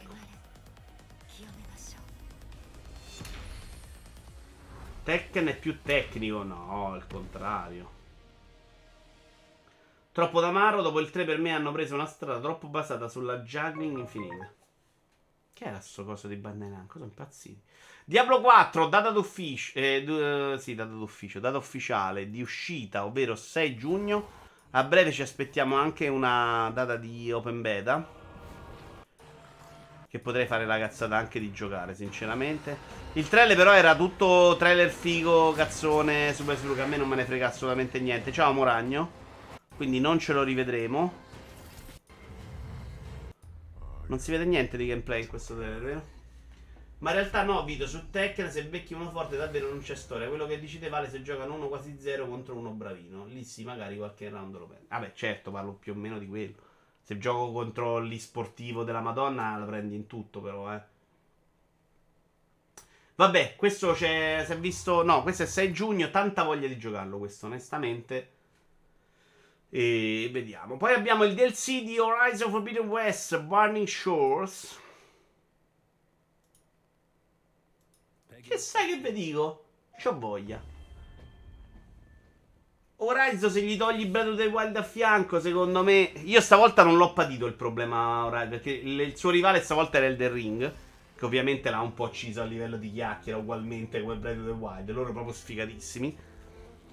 Però per me Elden Ring non ha proprio detto un cazzo, quindi assolutamente io non ho avuto quel problema. E me lo sono giocato molto più volentieri del primo. Ambientazione bellissima eh, da giocare era più o meno quella roba lì, però ti permetteva una progressione in cui potevi scegliere molto di più quello che volevi fare. C'erano un sacco di robe più alla Tomb Raider, di scalata, di cazzatine che a me piacciono di più nell'esplorazione del mondo. E quindi ci rientro abbastanza volentieri. Ho un po' patito le prime ore. Perché la difficoltà, se non livellavi, era tostarella per me. Che ne pensi del fatto che questo DLC sia solo PS5? Ne parliamo dopo perché è un argomento di giornata C90.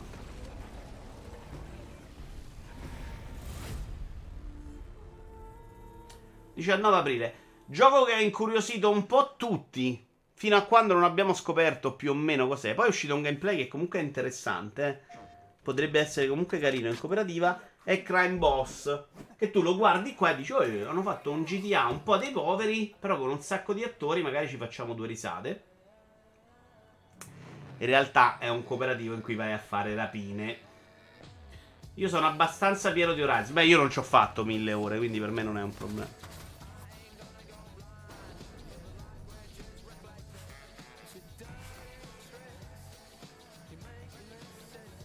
A ritmo.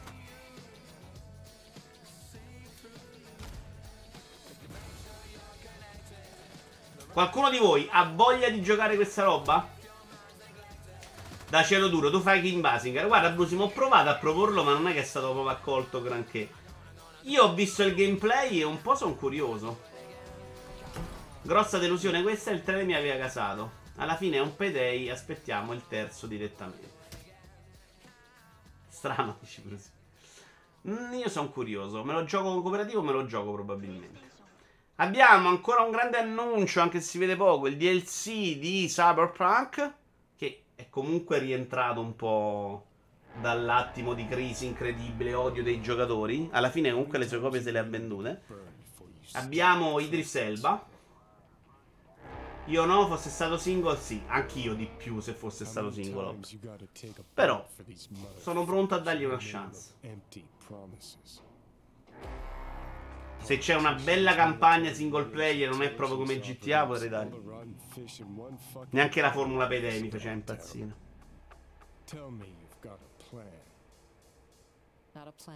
L'altro quello ha senso che ci sia, non mi ricordo. Mi ricordo più, più niente io già. Però ho voglia di ritornare dentro Cyberpunk, quindi a prescindere dalla qualità del gioco ci ritorno proprio volentieri. Amoragno, sorry, sto sfassato per la febbre, arrivo in ritardo. No, piccolo amore di Amoragno. In un mondo cyberpunk tutto ha senso. Fai il patriota al trailer di Final Fantasy X, mettilo con il doppiaggio italiano che spero sia stato affettato per il trailer.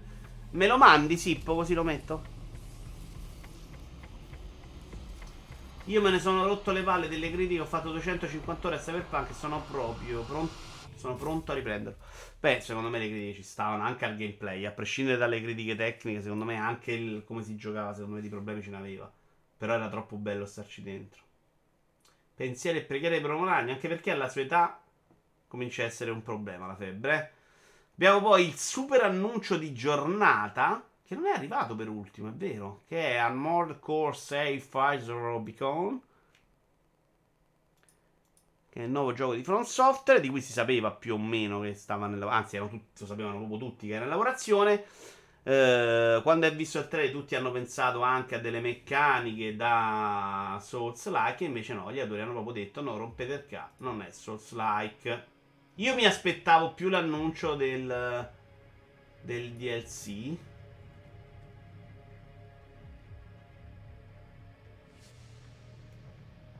Se ci riesco a copiare il link, cazzo. Okay. Ctrl C. Voi non state vedendo più niente però. Ai ai ai ai.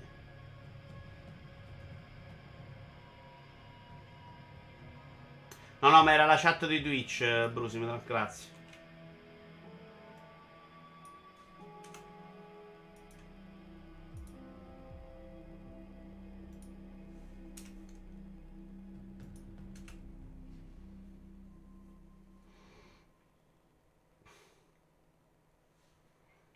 Vabbè, comunque sarete tutti super scimmiati per sto trailer. Io non lo so, non mi ricordo neanche che genere fossero i vecchi Armored Core.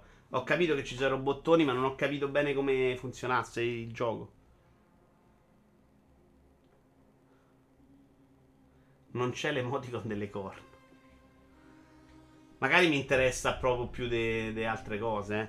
Però io da loro onestamente non è che mi aspetto che siano diventati super bravi a fare tante cose, ecco. Quindi le mie aspettative su questo sono proprio basse. Gogol, il club della gente che ha vinto a Terris 99.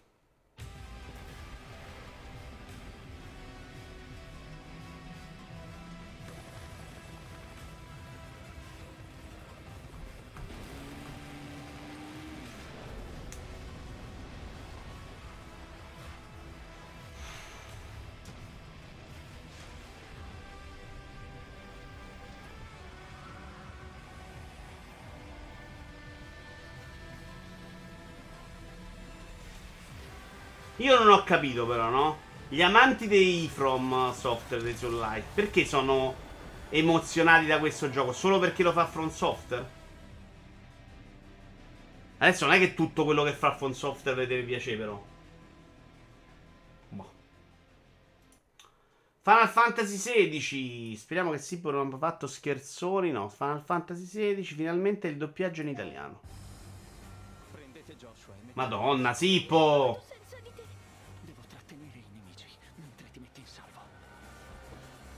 Non lo voglio più giocare, Sippo.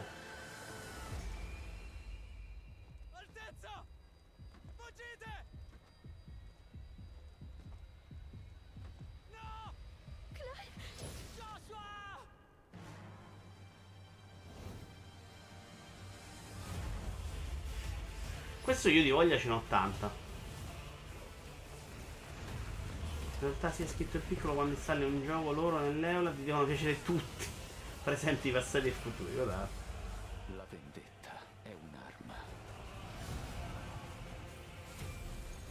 Eh, lo so, Mircotto, l'ho detto che non c'entra niente con questo.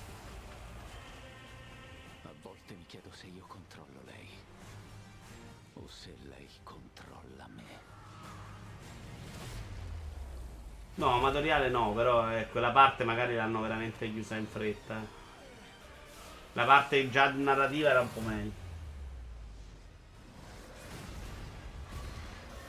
Quanto mi casa questo Final Fantasy? A me piace un sacco, sì. Poi vediamo,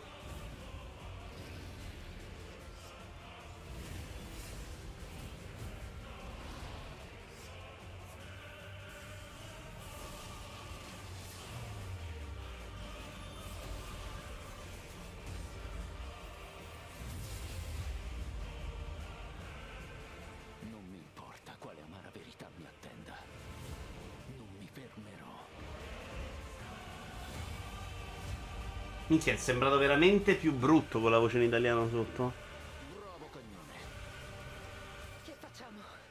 Madonna, anche lei che dice che facciamo era terrificante. Dai, mi ha sommesse delle voci a cazzo sopra così adesso al trailer, dai, si vede proprio. Qui no, magari. Alcune cose mi sembrano proprio piazzate un po' a buffo, eh.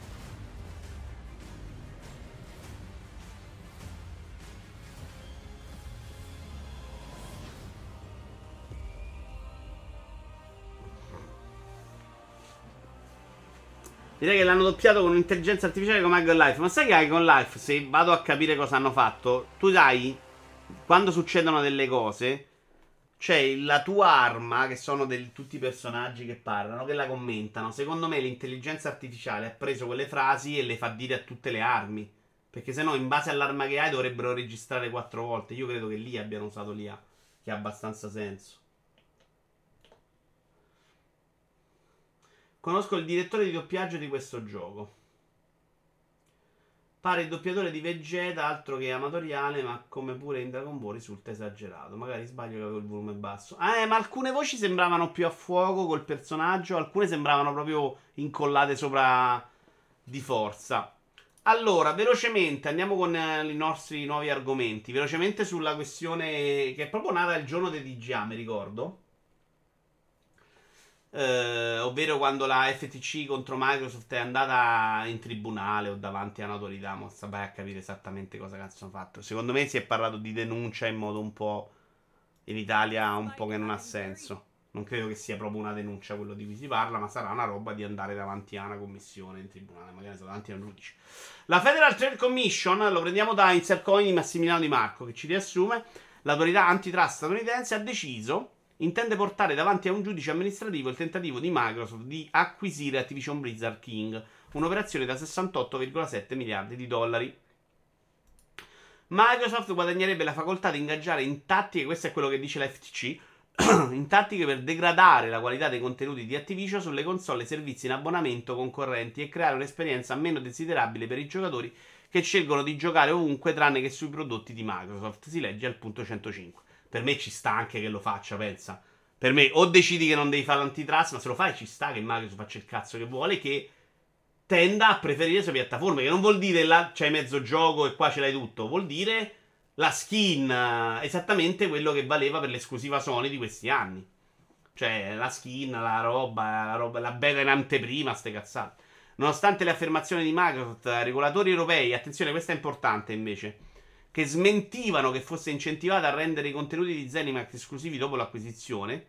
Una volta che la Commissione europea ha approvato l'operazione, Microsoft intende rendere esclusivi tre dei titoli così acquisiti per le console Xbox i servizi di abbonamento Xbox Game Pass. Si legge al punto 114. Cioè, l'FTC ha detto: Non ci fidiamo delle promesse su Call of Duty di Microsoft perché quando gli hanno fatto l'acquisizione, poi loro hanno fatto come hanno fatto con la Commissione europea poi se ne sono sbattuti e hanno fatto le esclusive. E chi ha risposto? La Commissione europea, interrogata da un sito famoso, adesso non l'ho scritto, ma era comunque parlano loro.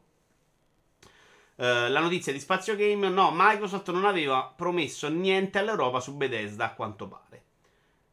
Microsoft, questo è un virgolettato, non prese alcun impegno con i regolatori europei per non far uscire contenuti esclusivi su Xbox in seguito all'acquisizione di Zenic, Zenimax Media, afferma la Commissione europea la Commissione ha approvato la transazione Microsoft-Zenimax senza condizione, poiché è giunta alla conclusione che la transazione non avrebbe destato preoccupazione in termini di competizione, afferma il regolatore UE in una nota via email. La Commissione europea ha rivelato che, anche se Microsoft avesse ristretto l'accesso ai giochi Zenimax, non avrebbe avuto un impatto significativo sulla competizione perché ai rivali non sarebbe mancato un input essenziale, le altre console avrebbero comunque avuto un'ampia gamma di contenuti attraenti. Che non vuol dire, siccome è andata così con Zenimax, doveva andare così con Activision. Attenzione, sono due cose diverse. Activision è più particolare, più complessa. Infatti, parliamo di cifre anche molto diverse. Però è importante che non è vero che, che Microsoft ha, non ha mantenuto l'impegno, secondo me. Tutto solo per riassumerla questa cosa. Io non credo che possiamo continuarne a parlare nei secoli di sta roba. Facciamo fare all'antitrust quello che fa l'antitrust, serve a proteggere noi onestamente, dal nostro punto di vista, abbiamo chiaramente una preferenza che è quella di avere i giochi nel pass se uno c'ha il pass. Uh, però è pure difficile capire esattamente qual è la posizione dell'antitrust se non sappiamo bene gli introiti di Call of Duty. Cioè, la nostra impressione è che Call of Duty non sia nel mercato sta roba stravolgente che, che si mangia tutto da solo. Secondo me ci sono un sacco di alternative rivali grosse. Mi vengono in mente a me, oltre a Call of Duty, penso a GTA, penso a Fortnite e penso ad altre cose. Cioè ci stanno i contenuti rivali, se vogliamo. L'unico punto per cui, e lo ridico sempre, per me la concorrenza si farebbe, non dico impossibile, ma molto molto difficile, è sul contenuto Game Pass. Cioè fare, se, se il mercato va nella direzione pass, fare un, un pass di pari livello sarebbe quasi impossibile per chiunque. Perché nel momento in cui Microsoft avrà i suoi team, la roba Bethesda, la roba Activision, la roba King, eccetera, eccetera, eccetera, il fatto che già più avanti anche come tecnologia, secondo me per Sony sarebbe quasi impossibile fare un pass che vale allo stesso modo. E quello, secondo me, l'antitrust ha senso che vada a proteggerlo. Poi capiremo quanto, come e perché. Nessuno di questi ha un'uscita annuale. Ma è rilevante sta roba, Fabio. Dai, non, è, non credo che siano quelli i soldi che fanno la differenza, Fabio. Cioè, non, non può essere quello. Anzi, cioè, Fortnite i soldi penso li faccia ancora più di COD punto non è proprio quello e non si vende. Cioè, no, non credo che sia quella la grossa differenza. Uh, ancora torniamo sul discorso dei chi fa i giochi che si lamenta dei recensori. Forspoken è vittima del marketing e dell'ignoranza dei videogiocatori più che di downgrade. Ah no, questo lo fa, si muore dagli afferri sugli utenti in realtà. Sul discorso downgrade, di cui possiamo invece parlare un pochino, perché è una follia che dobbiamo assolutamente superare, amici miei. La colpa è soprattutto di chi pubblica materiale promozionale con troppo anticipo, ma ormai anche chi segue l'industria videoludica da qualche anno, leggasi molti videogiocatori addetti ai lavori, dovrebbe sapere che ciò che di un gioco viene mostrato in anticipo di anni rispetto al lancio effettivo potrebbe avere poca attinenza con la versione finale. Sì, ma anche se non lo sai. Ma qual è il problema che ti hanno mostrato una roba più bella e poi esce diversa? Tu stai avendo una demo al momento che te lo fa vedere quando diventa reale la realtà. E questo è il momento in cui devi decidere se acquistarlo. E quindi tutto il rumore sul downgrade, anche per Watch Dogs all'epoca, sono chiacchiere. Non è una truffa. La truffa è se tu me l'hai venduto, io lo compro, c'è la pubblicità in televisione, gioco della Madonna, lo metto il disco dentro ed è una merda. Lì ti puoi lamentare. Se quattro anni prima me l'hai fatto vedere in un modo e poi fai il downgrade, ma che cazzo te ne frega? Sì, c'è il downgrade, ok. La realtà ha dimostrato che il gioco lo devi fare in un altro modo. Amen. Ne prendiamo atto, io non me lo compro più, oppure me lo compro perché non me ne frega niente. Quello è nome Sky. È un po' di più nome Sky, sì. Barner, benvenuto. Ma Vito, lo sai cosa penso? Non credo che il futuro del videogioco sarà il modello passo abbonamento. Ci saranno e forse saranno sempre di più ma secondo me sarà proprio il cinema a mostrare il destino di questa formula di commercializzazione, ovvero con un crollo di alcuni di essi e di nuovo accentramento su pochi forti. Però nei videogiochi non tutto arriverà nell'abbonamento al day one e non tutti ci vorranno entrare. Uh, non sono sicurissimo, Just. Allora, premesso che ovviamente GTA non gliene frega un cazzo del pass, ok. Ma nel momento in cui Microsoft va a regime con Activision e il grosso dei videogiocatori li abitui ad avere quell'idea di videogioco, cioè a 15 euro gioco quello che voglio, 1000 giochi, tutta la roba al day one, sei talmente pieno di contenuti che anche io faccio fatica a comprarne altri di giochi. Io oggi mi devo sforzare di comprarli gli altri giochi. E quindi la reazione del modello basso è la catena. Se il pass diventa forte con la qualità, al momento il pass sta mettendo della roba dentro che non ha creato hype mai Tranne forse Forza Horizon, ma nemmeno troppo perché era una serie che non andava, faceva 100 milioni di copie prima. Già se ci butti dentro un Diablo o un COD, tu la gente la porti dentro perché l'hai ippata e ci gioca quella roba. Quando c'è dentro, c'ha a disposizione tutto il resto. Che è un miliardo di cose che non fa in tempo a giocare. E banalmente non va a comprare il resto. Se non va a comprare il resto, il modello pass non è che vince perché ai giocatori gli fa schifo comprare videogiochi. Fa, non vince perché i giocatori non hanno bisogno di giochi sono pieni, sono saturi, quindi il modello pass vince a prescindere. E a quel punto tutti gli altri devono andare dietro. Tranne GTA che lo vendi comunque perché la macchina hype di GTA è più forte dell'idea della gente di risparmiare. Lo, al momento lo è anche quella Sony, ma secondo me God of War oggi non muove quello che muove a livello di hype, di voglia dei giocatori GTA 6. GTA 6 non se lo pone il problema, no? Sta lì, poi sta là 15 anni, che gliene frega. Capito il punto? Non è una questione di vince o non vince, io preferisco il pass. Il problema è che se ce l'hai, se ti convincono a starci dentro, perché dentro c'è veramente la Madonna, e più loro mettono contenuti, più sarà facile che la gente si sposterà ad averlo, meno andrai a comprare roba fuori. È un fatto questo. In confronto a Bethesda, per il consumatore l'aggiunta di Activision nel pass è una roba molto minore. Negli ultimi anni escluso, non ricordo tanta roba fatta da Activision. Uh, non lo so, Sippo. Quest'anno ci butteresti dentro di Blizzard un Diablo. Perché loro non fanno roba che esce ogni anno, fanno roba più importante. Mettici COD dentro ogni anno, ogni due. Mettici Diablo, mettici StarCraft, mettici altra Warcraft. Eh Comunque tanta gente te la porti dentro. Eh.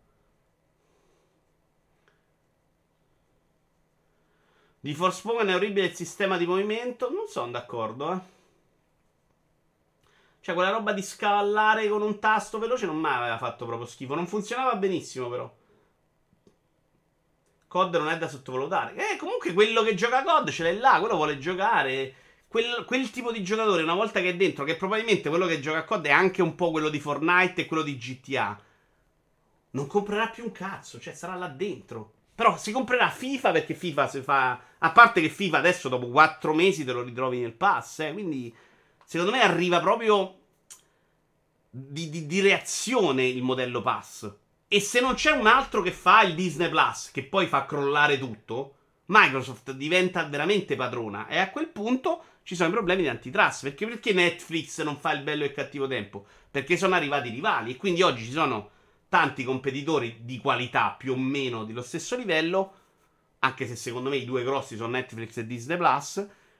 Che fanno in modo che non stanno facendo i soldi a palate. Che quindi il modello vada anche un po' rivisto. Cioè quello di Netflix che paga per tutti e continua a investire soldi miliardi. Chiaramente non sta funzionando più nel momento in cui arriva la Disney Plus. Con i videogiochi, secondo me, ma che gli metti contro? Cioè, ha una roba con Activision, Bethesda, roba Microsoft. La roba Microsoft arriverà, ragazzi, non sarà una merda. E tutti gli indie al day one, perché quest'anno, per esempio, ci piccheremo Silsong. Silsong un mese te lo porta via, eh? Cioè, ne ricoprire 11 poi. Eh, capite che do cazzo vai? Chi gli metti contro? E questi non è che Silsong non lo pagano. Questi hanno pagato 600.000 dollari per Cooking Simulator un anno dopo. Gioco che, che interessa a me e ha fatto un milione di copie, ma interessa una, una porzione limitatissima dei videogiochi. Paghi 600.000 dollari dopo. Pensate quanto puoi pagare Silsong. Su Forspoken secondo me ci sta focalizzando sulla pagliuzza dell'occhio e non sulla trave. Il downgrade grafico credo sia l'ultima cosa di cui si dovrebbe preoccupare. Io passerei, penserei maggiormente al fatto che sia un gioco banalissimo e mi sembra anche parecchio vuoto. Non lo so però questo già, questo è un po' severo da dire adesso. Vediamo, per me alcune cose buone comunque le aveva, eh. 5 milioni cosa? Silsong? No, di più Fabio, nettamente di più. 5 milioni li fa semplici Silsong, eh. Fai 25 milioni diviso 25 euro, quante copie deve vendere? Silsong guarda che è chiacchierato adesso, eh. Tu gli devi dare più soldi di quelli che loro farebbero. Cooking Simulator sarà un sistema di riciclaggio di denaro, altrimenti non si spiegano 600 buoni. I controlli e il combat è il vero punto debole di Forspoken. A me il combat, secondo me, il potenziale ce l'ha. Vedremo, però, non è chiarissimo. Ho giocato anche 10 minuti. Uh, il problema vero quindi non è tanto il downgrade quanto l'aver voluto presentare il gioco troppo presto. Ancora, Simone Tagliaferri. No! Il problema sono i giocatori che cagano il cazzo e non è possibile che togliamo i voti perché la gente caga il cazzo e togliamo i video prima perché la gente caga il cazzo. Togliamo la gente che caga il cazzo. La gente deve smettere di cagare il cazzo per ogni cosa. Avete rotti i coglioni. La, andatevi a lamentare per, per, per le cose serie. Io li voglio vedere i giochi che si immaginano chi fa i videogiochi nel futuro perché è figo. Perché è bellissimo vedere come si immagina Watch Dogs e come si immagina Forspoken. E mi interessa molto più di vedere il gioco che esce fra tre giorni che me lo compro. Non me ne frega un cazzo perché me lo compro oppure me lo trovo nel pass. Non vi serve più sta roba. Quindi sì, lo voglio vedere 5 anni prima, voglio vedere come evolve, voglio vedere anche se poi viene annullato. Non mi toglie niente dalle mie tasche. Finché non mi toglie niente dalle mie tasche. A me piace vedere... Vorrei vedere i concept art dei videogiochi io. Mi piacerebbe un sacco vedere quello che si stanno immaginando. L'altro giorno su The Order, proprio Pessino diceva The Order, avevamo un sacco di materiale pronto per farci altre mille cose che poi non si sono più fatte. Cazzo se mi piacerebbe vederlo. Ma figurati se voglio vedere Forspoken sta demo che esce dopo domani e che me ne frega zero. Fabio dice sarà una base fissa più bonus a seconda di quanto scarica. Non è detto Fabio, eh. Microsoft non ha un piano fisso su questa roba, ma anche Apple eh, cambiava abbastanza. Non, non è detto, gli accordi sono diversi in base al gioco. Quindi potrebbero anche andare lì con una cifra esorbitante a prescindere. Troppe Red Bull e vita.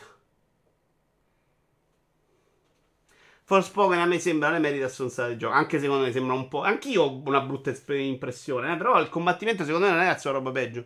A me preoccupa un po' più la struttura e sì, l'impressione è che sia un po' fuori tempo massimo.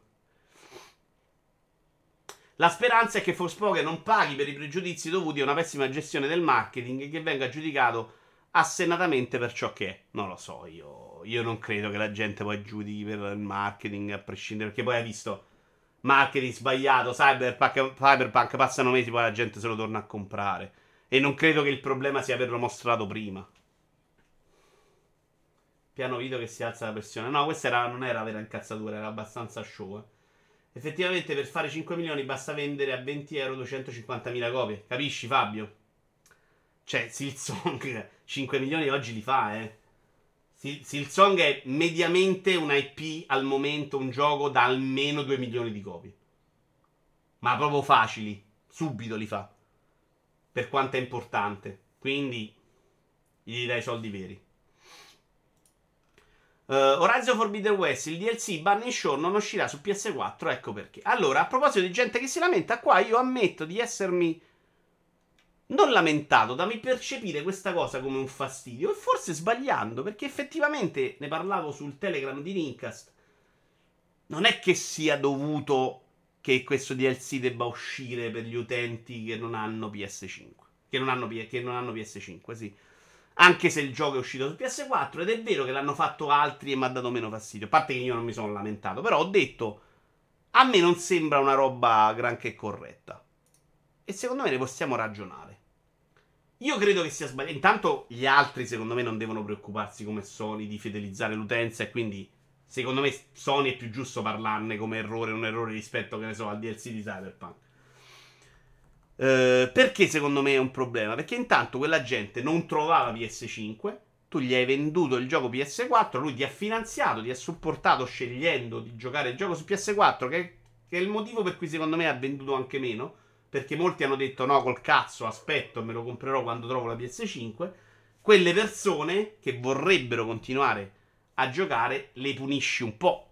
Poi, la, la, quello che dice Sony, adesso ve lo leggo per realizzare questa grande visione dal punto di vista tecnico e creativo abbiamo preso la difficile decisione di concentrare tutti i nostri sforzi sulla creazione di un'esperienza incredibile esclusivamente per PlayStation 5.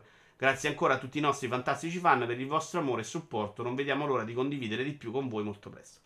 La loro cosa è un problema tecnico che chiaramente per noi sembra una minchiata perché il gioco c'era di là perché non ci dovrebbe essere qua, però banalmente hai venduto il 99% delle copie su PS5, poco su PS4, a livello ipotetico non sto dicendo che sia vero, e non ci vuoi spendere soldi per ottimizzare come hai dovuto fare col gioco base per arrivare su PS4.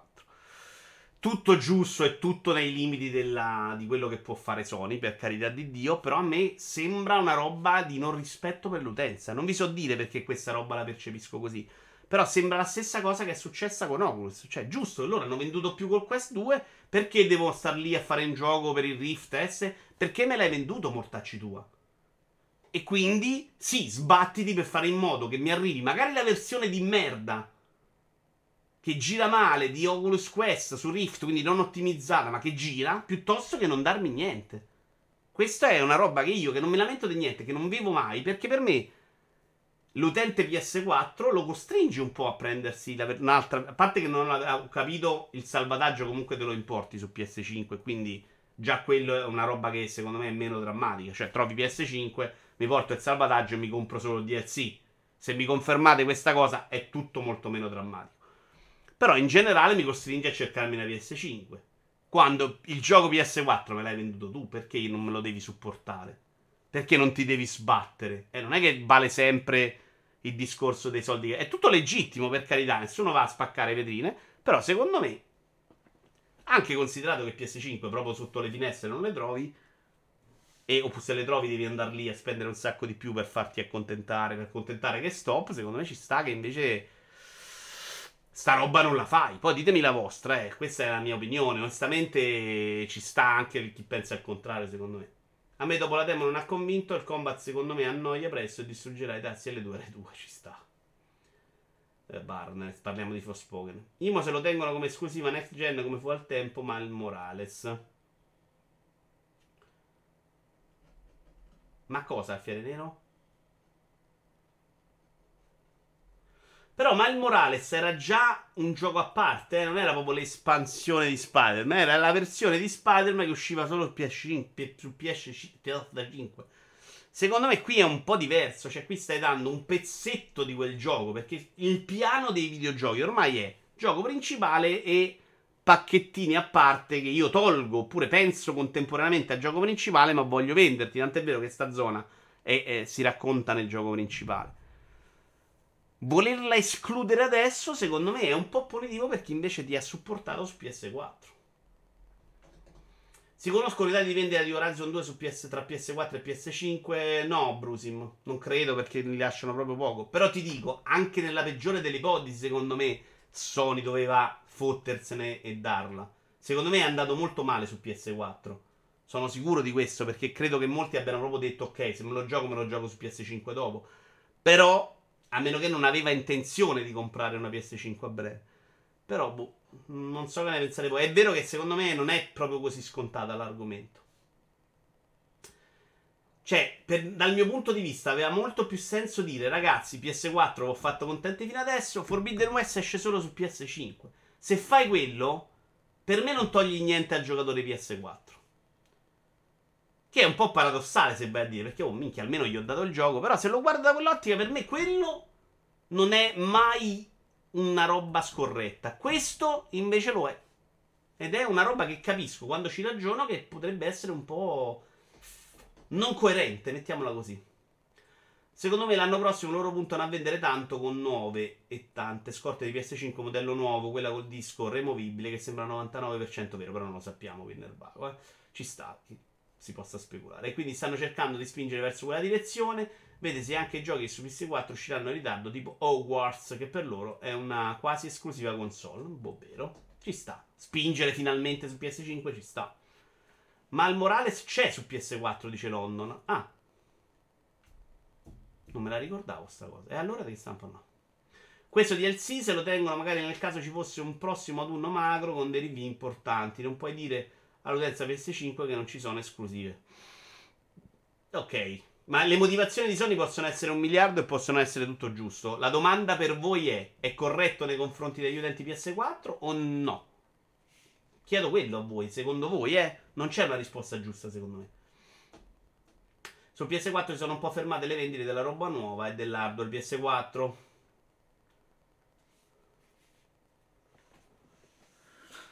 Vabbè, ci sta, comunque ci sta tutto. Non mi sembrate molto presi su questo argomento. Per me, però, era carino. Era carino. Perché io ci ho ragionato un po', devo essere onesto. E de- l'ho percepito proprio come, eh, madonna, che bastardi. Poi ci ho ragionato e dico, beh, insomma, effettivamente. Chiudiamo oggi con un articolo di Claudio Magistrelli su TheGameMachine.it su Fortnite. Fortnite non ha bisogno di noi e non ne ha mai avuto. È da un po' che provo a chiedermi quali siano. No, scusate, video. È da un po' che provo a chiedermi quali siano le colpe di Fortnite. Allora lui dice: È uscito Fortnite, la critica non se l'è cagato e abbiamo sbagliato all'epoca, anche se all'inizio aveva problemi, era un gioco diverso. L'abbiamo intercettato dopo, ma non siamo riusciti a stare sul pezzo. Cioè, quello che succede in Fortnite spesso non è raccontato da chi fa critica videoludica. E parliamo del gioco che, volente o nolente, è il gioco più importante degli ultimi dieci anni. Ovviamente anche più della roba di Front Software, per i soldi che ha generato. E per come sia diventato sinonimo di videogioco molto più della console su cui gira o dell'apparecchio su cui gira. Cioè, Fortnite ha un'importanza storica su alcune generazioni che è difficile paragonare a qualcosa che è arrivato prima. Ed è un po' che provo a chiedermi quali siano le colpe di Fortnite. Forse l'essere apertamente indirizzato a un pubblico di adolescenti, come se ci fossimo dimenticati che in fondo quasi ogni titolo sul mercato è concepito con in mente quel target. E l'anomalia è rappresentata da adulti con centinaia di ore a disposizione, non dai ragazzini che passano i loro pomeriggi sull'isola. O forse l'idea preconcetta che sia un gioco semplice per bambini, ignorando così la stratificazione di meccaniche ed elementi occorsa negli anni. Il mio cervello ancora non riesce a costruire e sparare allo stesso tempo in ogni caso. Qui lui si sta chiedendo perché non ne parliamo di Fortnite? Perché il videogiocatore classico lo percepisce come una roba aliena da non giocare. Devo dire che io sti preconcetti non ce li ho per il gioco Fortnite, per niente. Ce li ho assolutamente per la grafica. Per lo stile grafico di Fortnite che mi fa ribrezzo. E se è vero che ho provato tutti gli altri Battle Royale, che è un genere che non mi piace, che mi piace tre minuti al quarto mi sono già annoiato a morte. Non ho mai provato Fortnite, ma semplicemente perché lo trovo disgustoso all'occhio. Ditemi anche perché voi magari non ci avete giocato, ci avete giocato poco. Sta, qui c'è Google che ci ha fatto un miliardo di ore, quindi non è vero per tutti. Però sicuramente c'è qualcuno di voi che gioca mille giochi e Fortnite, no, sta roba non la tocco con un bastone. Quando è sicuro che funzioni sto videogioco se piace a così tanta gente. Il sospetto ulteriore è che in qualche modo abbia influito anche l'autoesclusione di Fortnite da quel ciclo di contenuti che autoalimenta la produzione di siti e riviste di settore di Fortnite non arrivano codici di accesso anticipati alle redazioni che consentono di esplorare in anteprima i nuovi capitoli. Non ci sono eventi stampi né, alcuna, né alcun'altra corsia preferenziale. Lui dice: Non sarà che si parla meno di Fortnite e che non arrivi a un certo, tub- pubblico, un certo tipo di pubblico di videogiocatori perché fa un giro a parte. Semplicemente noi ci informiamo ancora su certi siti, la dinamica della recensione, dell'anteprima e a noi non arrivano quel contenuto, quindi per noi Fortnite esiste meno, non esiste proprio, ma banalmente non alimenta neanche l'hype, perché non se ne parla, se ne parla poco. Vabbè, Google. Ciao Perceptron. Ma la critica ignora Fortnite come ignora League of Legends, giochi longevi di quel tipo, la critica non se li caga mai. Un po' vero. Però Destiny, per esempio, se l'è cagato sempre, Perceptron. Se devo farti un altro esempio. Non è vero neanche sempre. Valorant sulla critica c'è arrivata, se ne è parlato almeno all'inizio. Poi è chiaro che negli anni smetti anche di starci appresso. Uh, però, per esempio, in League of Legends io non credo che siano successe le cose clamorose che sono successe in Fortnite a livello proprio narrativo, di evento, di roba strana. E comunque non era il discorso su perché non se lo caga la critica. Cioè, lui dice il fatto che non se lo caghi critica sia anche uno dei motivi per cui non lo gioca per Ceptron o non lo gioca o Barner dice neanche col bastone, o non lo gioco io, o non lo gioca Tony Piz. Che magari PUBG se l'è giocato. Oppure qualcuno qua si è giocato Warzone ma non si è giocato questo. Cioè non sta dicendo che il problema è che non se lo cagano. Sta dicendo che perché non se lo cagano alcuno questa tipologia di giocatori. Che lo guardiamo anche un po' con snobismo ed è un fatto questo secondo me. Uh, una, una, caratteristica con pochi o nessun precedente che abbiamo ignorato, forse perché troppo orgogliosi per giocarci o per ammettere di farlo, o forse perché nessun PR ha mai insistito perché lo facessimo. La verità dolorosa e spietata è che Fortnite non ha bisogno di noi, non ne ha mai avuto, lui parla di critica. Il gioco di Epic mette a nudo come pochi altri quanto il giornalismo videoludico nella sua forma attuale sia un residuato che serve a poco e che oltretutto nasconde sotto il tappeto grossi problemi deontologici. Bello appunto questo Fortnite, insomma, potrebbe vivere molto più a lungo del giornalismo videoludico per come lo abbiamo sempre inteso, e questa è una realtà, o quantomeno una prospettiva con cui dovremo prima o poi fare i conti.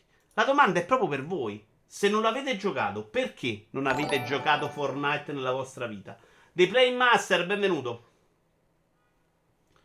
È che non se ne parla dove siamo abituati noi. Di Fortnite eh, se ne parla sui social da giovani, non quelli da boomer a cui siamo abituati noi. Sì, però state spostando l'argomento. Il problema non è perché non se ne parla o dove non se ne parla, è perché non lo state giocando voi. Una delle risposte era perché non se ne parla sui nostri ehm, riferimenti da boomer. Ma la domanda è perché voi non avete giocato Fortnite? Perché non giocate Fortnite? Destiny manda press a destra e manca, informazioni esclusive a varie testate. Eh, però vedi, a ferro nero. Allora è quello il problema. Banalmente ci tolgono la macchina dell'hype, il contorno della nostra critica a cui siamo abituati e tendiamo ad ignorarlo. È quello il problema, quindi la tua risposta è esattamente quella. Preferisco Super Animali Royale a sto punto, non sopporto la grafica, non sopporto la meccanica di base di creare un muro mentre uno ti spara. perché non mi interessano i giochi PvP, ci sta. Mai toccato un Battle Royale, mai attirato, ok. La vera domanda è perché dovrei giocare uno shooter con meccaniche di building? Vabbè, ci sta, a te non piace quell'idea. Provato e disinstallato, mi risulta brutto da vedere, non mi piace come si spara, in realtà non era solo sparare, almeno all'inizio, la modalità Battle Royale non mi piace, Destiny fa un'altra cosa. Nettamente, eh, non, sto, non sto neanche paragonandoli. Banalmente perché sembra un gioco mobile e non mi piacciono i Battle Butter, scritto Butter è proprio brutto però Dubro. I Battle Royale. Uh, io il Battle Royale li ho provati, non mi piace. Me, per me è proprio lo stile grafico. Cioè, io ce l'ho una risposta. A me è lo stile. Se questo magari me l'hanno messo un po' più bello, magari una provata gliel'avrei anche data. Poi mi sarei rotto i coglioni come con tutti gli altri Battle Royale. Ma questo mi ha sempre fatto ribrezza. È vero che adesso è uscita la nuova modalità che sembra un po' più figa, ma non è proprio roba mia. Giocatevi Rumbleverse, non prendetele come un Battle Royale, ma un fighting game. Cos'è Rumbleverse? Due ultimi filmatini e poi vi lascio andare a casa tutti, amici. In realtà io non so manco che genere di gioco sia, io lo evito perché magari a torto sono convinto che sia pieno di bimbi minchia. Eh no, abbastanza vero secondo me. L'estetica poi se uno ha più di 13 anni è davvero difficile farsela piacere. Fortnite da una certa stima è il gioco dei ragazzini, giocare con bambini di 10 anni è sempre un po' strano, dice Perceptron. Ci sta che sia quello uno dei motivi per cui non lo giocate. Ed ho un migliaio di ore su Apex, eh, dice Silverbrain. La mia personalissima risposta è: Io ho provato al giorno del lancio la cosa di costruire, mi rompeva il cazzo, ma è più toccato. Tra l'altro, non, io lo sapete che non mi ricordo la fase per niente in cui promuovevano Fortnite quando era un'altra cosa.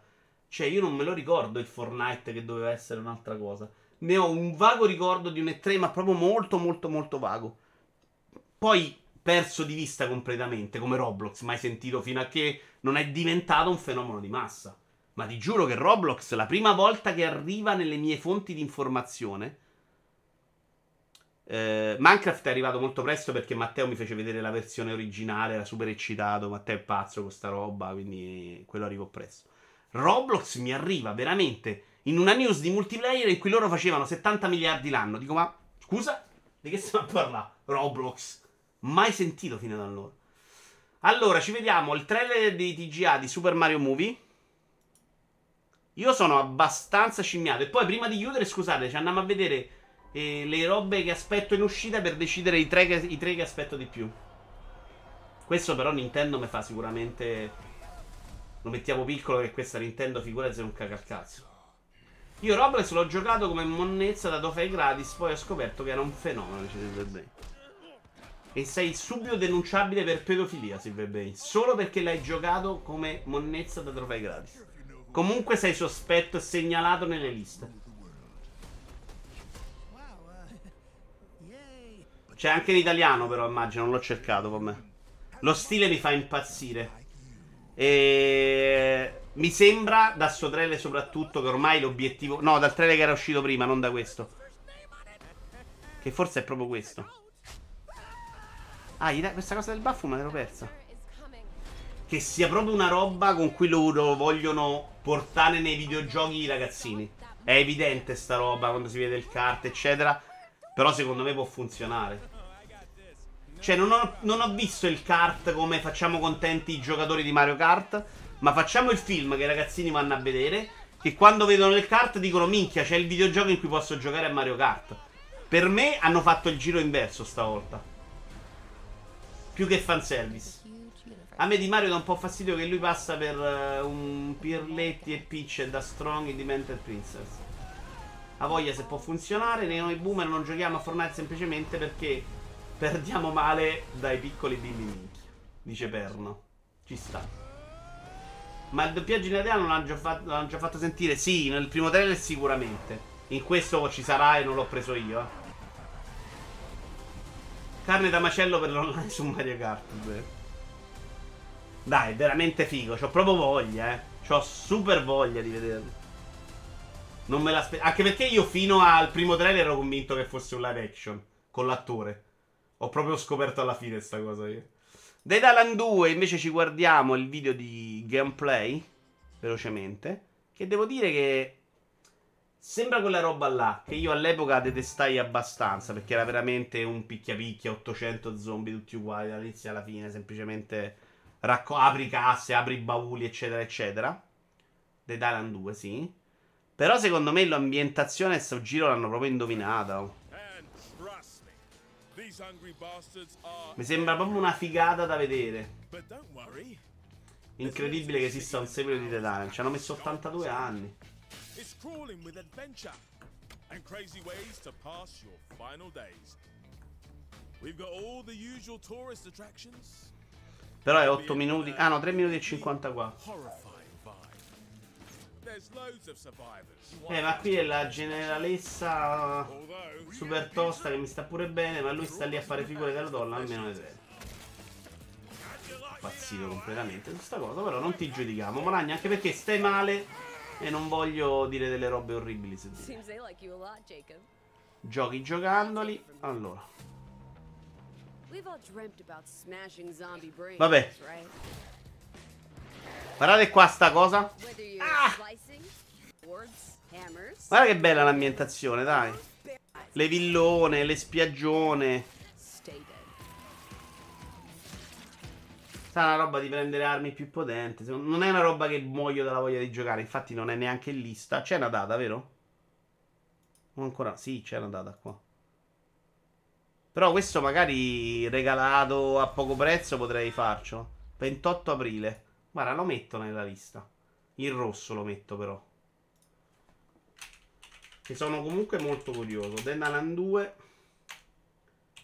28 aprile 2023. Il rosso che vuol dire che probabilmente no. Curioso, ma non lo so. Abbastanza schifoso. Sì, da quel punto di vista di brutto. Allora, adesso mi metto monitor in cui vediamo la roba di giochi giocandoli. Vedete, abbiamo già da parlare di Pentiment, Need for Speed Unbound, Spark of Hope e Dark Tide. Ie- Ho preso PC Building Simulator 2 ieri con lo scontone.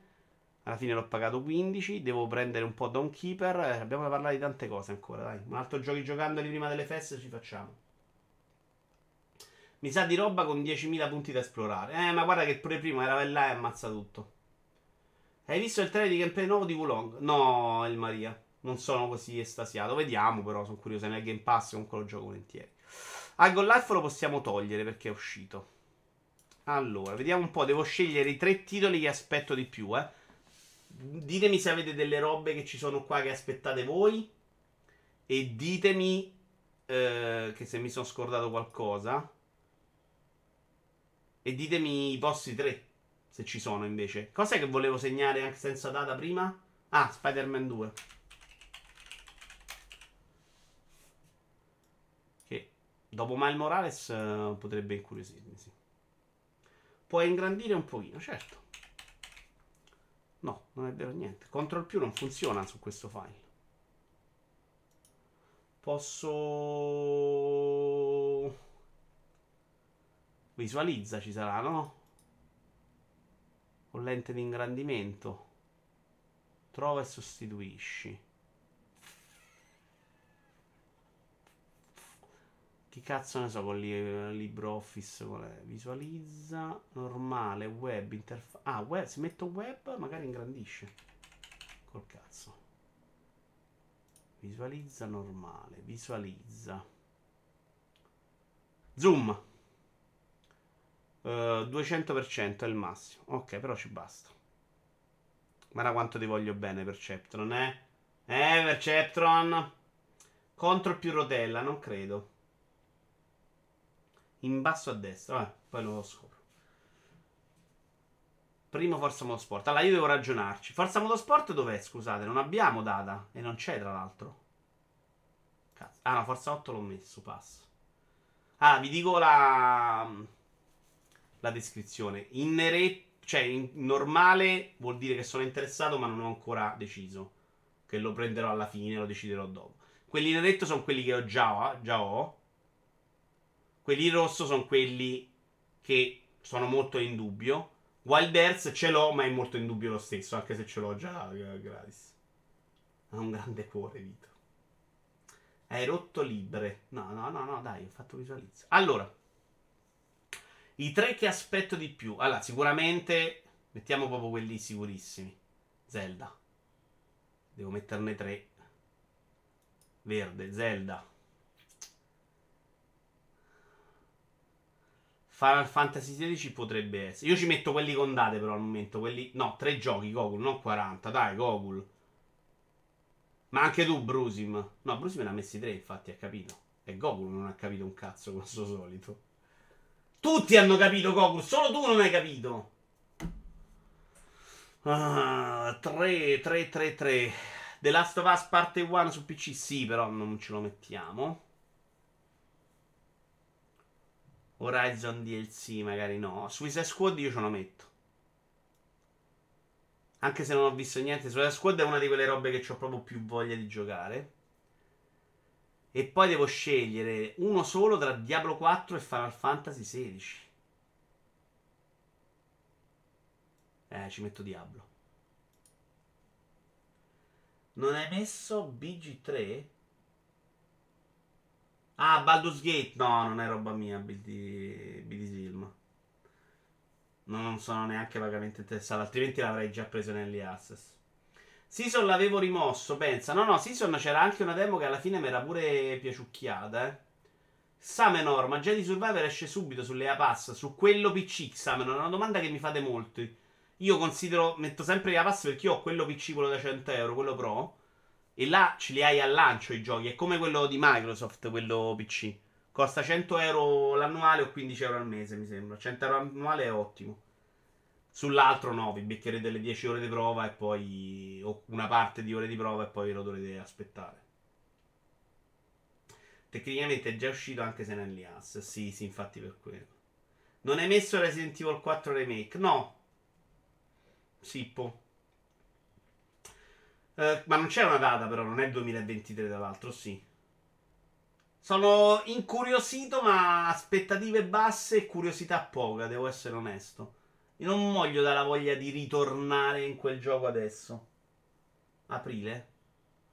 Dammelo però la data giusta, così me la segno. Ah. Sì, comunque sono curioso. Eh. Se sono curioso di The Island 2, sono più curioso di Resident Evil 4.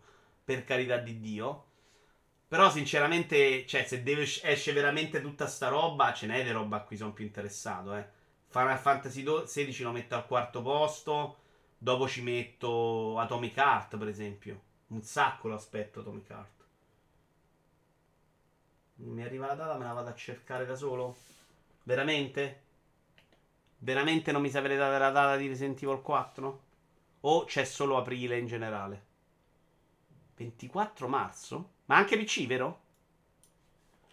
Resident Evil. Sono curioso di capire cosa hanno fatto. Non... Sai, la formula Resident Evil 2 secondo me non la replichi facilmente con il 4. Era proprio tanto diverso. Quindi sono curioso, però hai ragione, hai ragione, ci manca. Allora. Minchia, però veramente il livello di uscite grosse è fuori parametro. Non ha nessun senso. Non faccio in tempo neanche a recuperarmi la roba che ho da giocare. Dove cazzo lo metto qua in mezzo Hitman 3? 27 marzo 2023. In rosso. Leggiamo voi che avete scritto. Addirittura Wulong per il Maria, che per me al momento è proprio una roba minore nei miei gusti, non in generale come giudizio. Eh. Scusate, ma non riesco. Ok. Il Maria Wulong, Armor Core 6. Ma Armor Core 6 quando esce? Però al momento non è proprio interessante per me. Uh, Jedi Survivor mi interessa. Gogul ha messo i tre: sono Star Wars, Suicide Squad e Star. Ah, Starfield. Buono. Eh, attenzione, se Starfield esce con una data, ma anche Forza se la rischiano questi tre, eh. Cioè, messo Zelda che sta sempre avanti a tutto. Uno Starfield e un Forza 8 si possono prendere tranquillamente il posto di Diablo. Suicide Squad nella mia testa sto dando per scontato che sia bellissimo. Se non è bellissimo salta, però al momento nella mia testa è bellissimo. Ho una voglia pazza di giocare quel genere là in cui c'è la città, non l'open world gigante, ma la città contenuta in cui vado là e picchio che alla fine lo metto. Però, minchia, Starfield e Forza 4, Forza 8 hanno assolutamente il potere di scalzare una roba di queste tre, eh. Adesso sono senza data, non ce li metto. Spider-Man 2 no. Spider-Man 2, anche se lo vedo bellissima, comunque non è mai la roba che, che muoio. AC6 sarebbe Mirage, il Maria? Che ne sai tu di Assassin's Creed? Mirage però non lo sappiamo. Mettiamolo però, sì, come roba che forse esce nell'anno. Mirage. Ah, Morcore, ok. Mi sembrava strano che dicessi tu Assassin's Creed, devo essere onesto. Va bene, signori, vi ringrazio. Io vi... Domani penso di non fare proprio una sega. Voglio essere onesto. Eh, anche perché alle 4 c'è la partita e c'ho un amico a casa. E... Però gioco. Potrei fare, sai, la mattina potrei fare un po' di gameplay. Comunque sto giocando tanto e volevo far vedervi. Volevo vedere con voi PC Building Simulator 2. Dottor Sio dice Diablo 4, Starfield e Zelda, ma un backlog sterminato, infatti l'hype non grandissimo. Mi mancano God of War entrambi, Death Stranding e il primo Zelda. E minchia, cazzo. Dottor Sio. Silent Hill 2 non ti interessa? Voglio vederlo al Fiere Nero. È uno dei tre giochi più importanti della mia vita. Quindi. Vediamo. Ma perché c'è data? No. Guarda, di solito io in questa lista non ce li metto quelli che non hanno data. Qui è solo per ricordarmeli per il futuro, eh. Però per me questo era un file con le uscite già pronte. È che Starfield e Forza 8 li do proprio per scontati invece. Neon White me lo consigli? Neon White si giocherà il posto come Goti, Ray. Assolutamente è tra quelli che si giocheranno il posto come Goti di quest'anno. Bellissimo. Lungo, un po' troppo lungo. Allora, mettiamoci pure su Silent Hill 2, guarda. Se dobbiamo scrivere le minchiazze, mettiamoci pure Silent Hill 2. Troppa roba però, ragazzi. Troppa, troppa roba. Speriamo che saltino mille giochi a questo punto, minchia. Io quando, ormai quando esce una data spostata sono contento. Allora, ahimè. C'è da andare a... Ah, sapete chi c'è? No, c'è uno, non ci vado mai, che ho conosciuto sul round 2, che è bravo a giocare, che mi ha fatto comprare Dome Keeper Pro, con la sua passione sfrenata, che è Dickinson. E quindi andiamo a fare un raid. C'era anche l'uomo, ma con la morte nel cuore ci stava andando. Però visto che era l'uomo gliene facciamo un miliardo. Facciamolo una volta a Viking. Che è uno che gioca bravo, che è uno che gioca capace, a differenza mia. Noi vi ricordo gli appuntamenti. Lunedì ci sarà Video Red Roulette, credo, se riesco a prepararlo. E, e la sera dovrebbe essere uno speciale di Vasport a cui io non sono sicurissimo di partecipare. Potrei farlo partire io per loro, ma non è perché mondiale non ho visto, la Lazio non la sto seguendo e quindi vediamo. Martedì c'è da Ualone, però siccome ho una roba di lavoro che non ho potuto spostare, potrebbe cominciare un po' più tardi l'appuntamento pomeridiano. Uh, mercoledì me ne vado al cinema. Giovedì torna Vito in cucina e qui facciamo i strozzapreti col pistacchio, eccetera, eccetera, eccetera. E venerdì qualcosa ci inventiamo. Vediamoci. In mezzo nei preserale qualche gameplay magari ce lo inseriamo in mezzo. Ragazzi, è stato veramente un piacere. Grazie mille per la compagnia. Ci vediamo presto. Non mancate. Salutatemi Vikings. Ciao ciao ciao ciao ciao.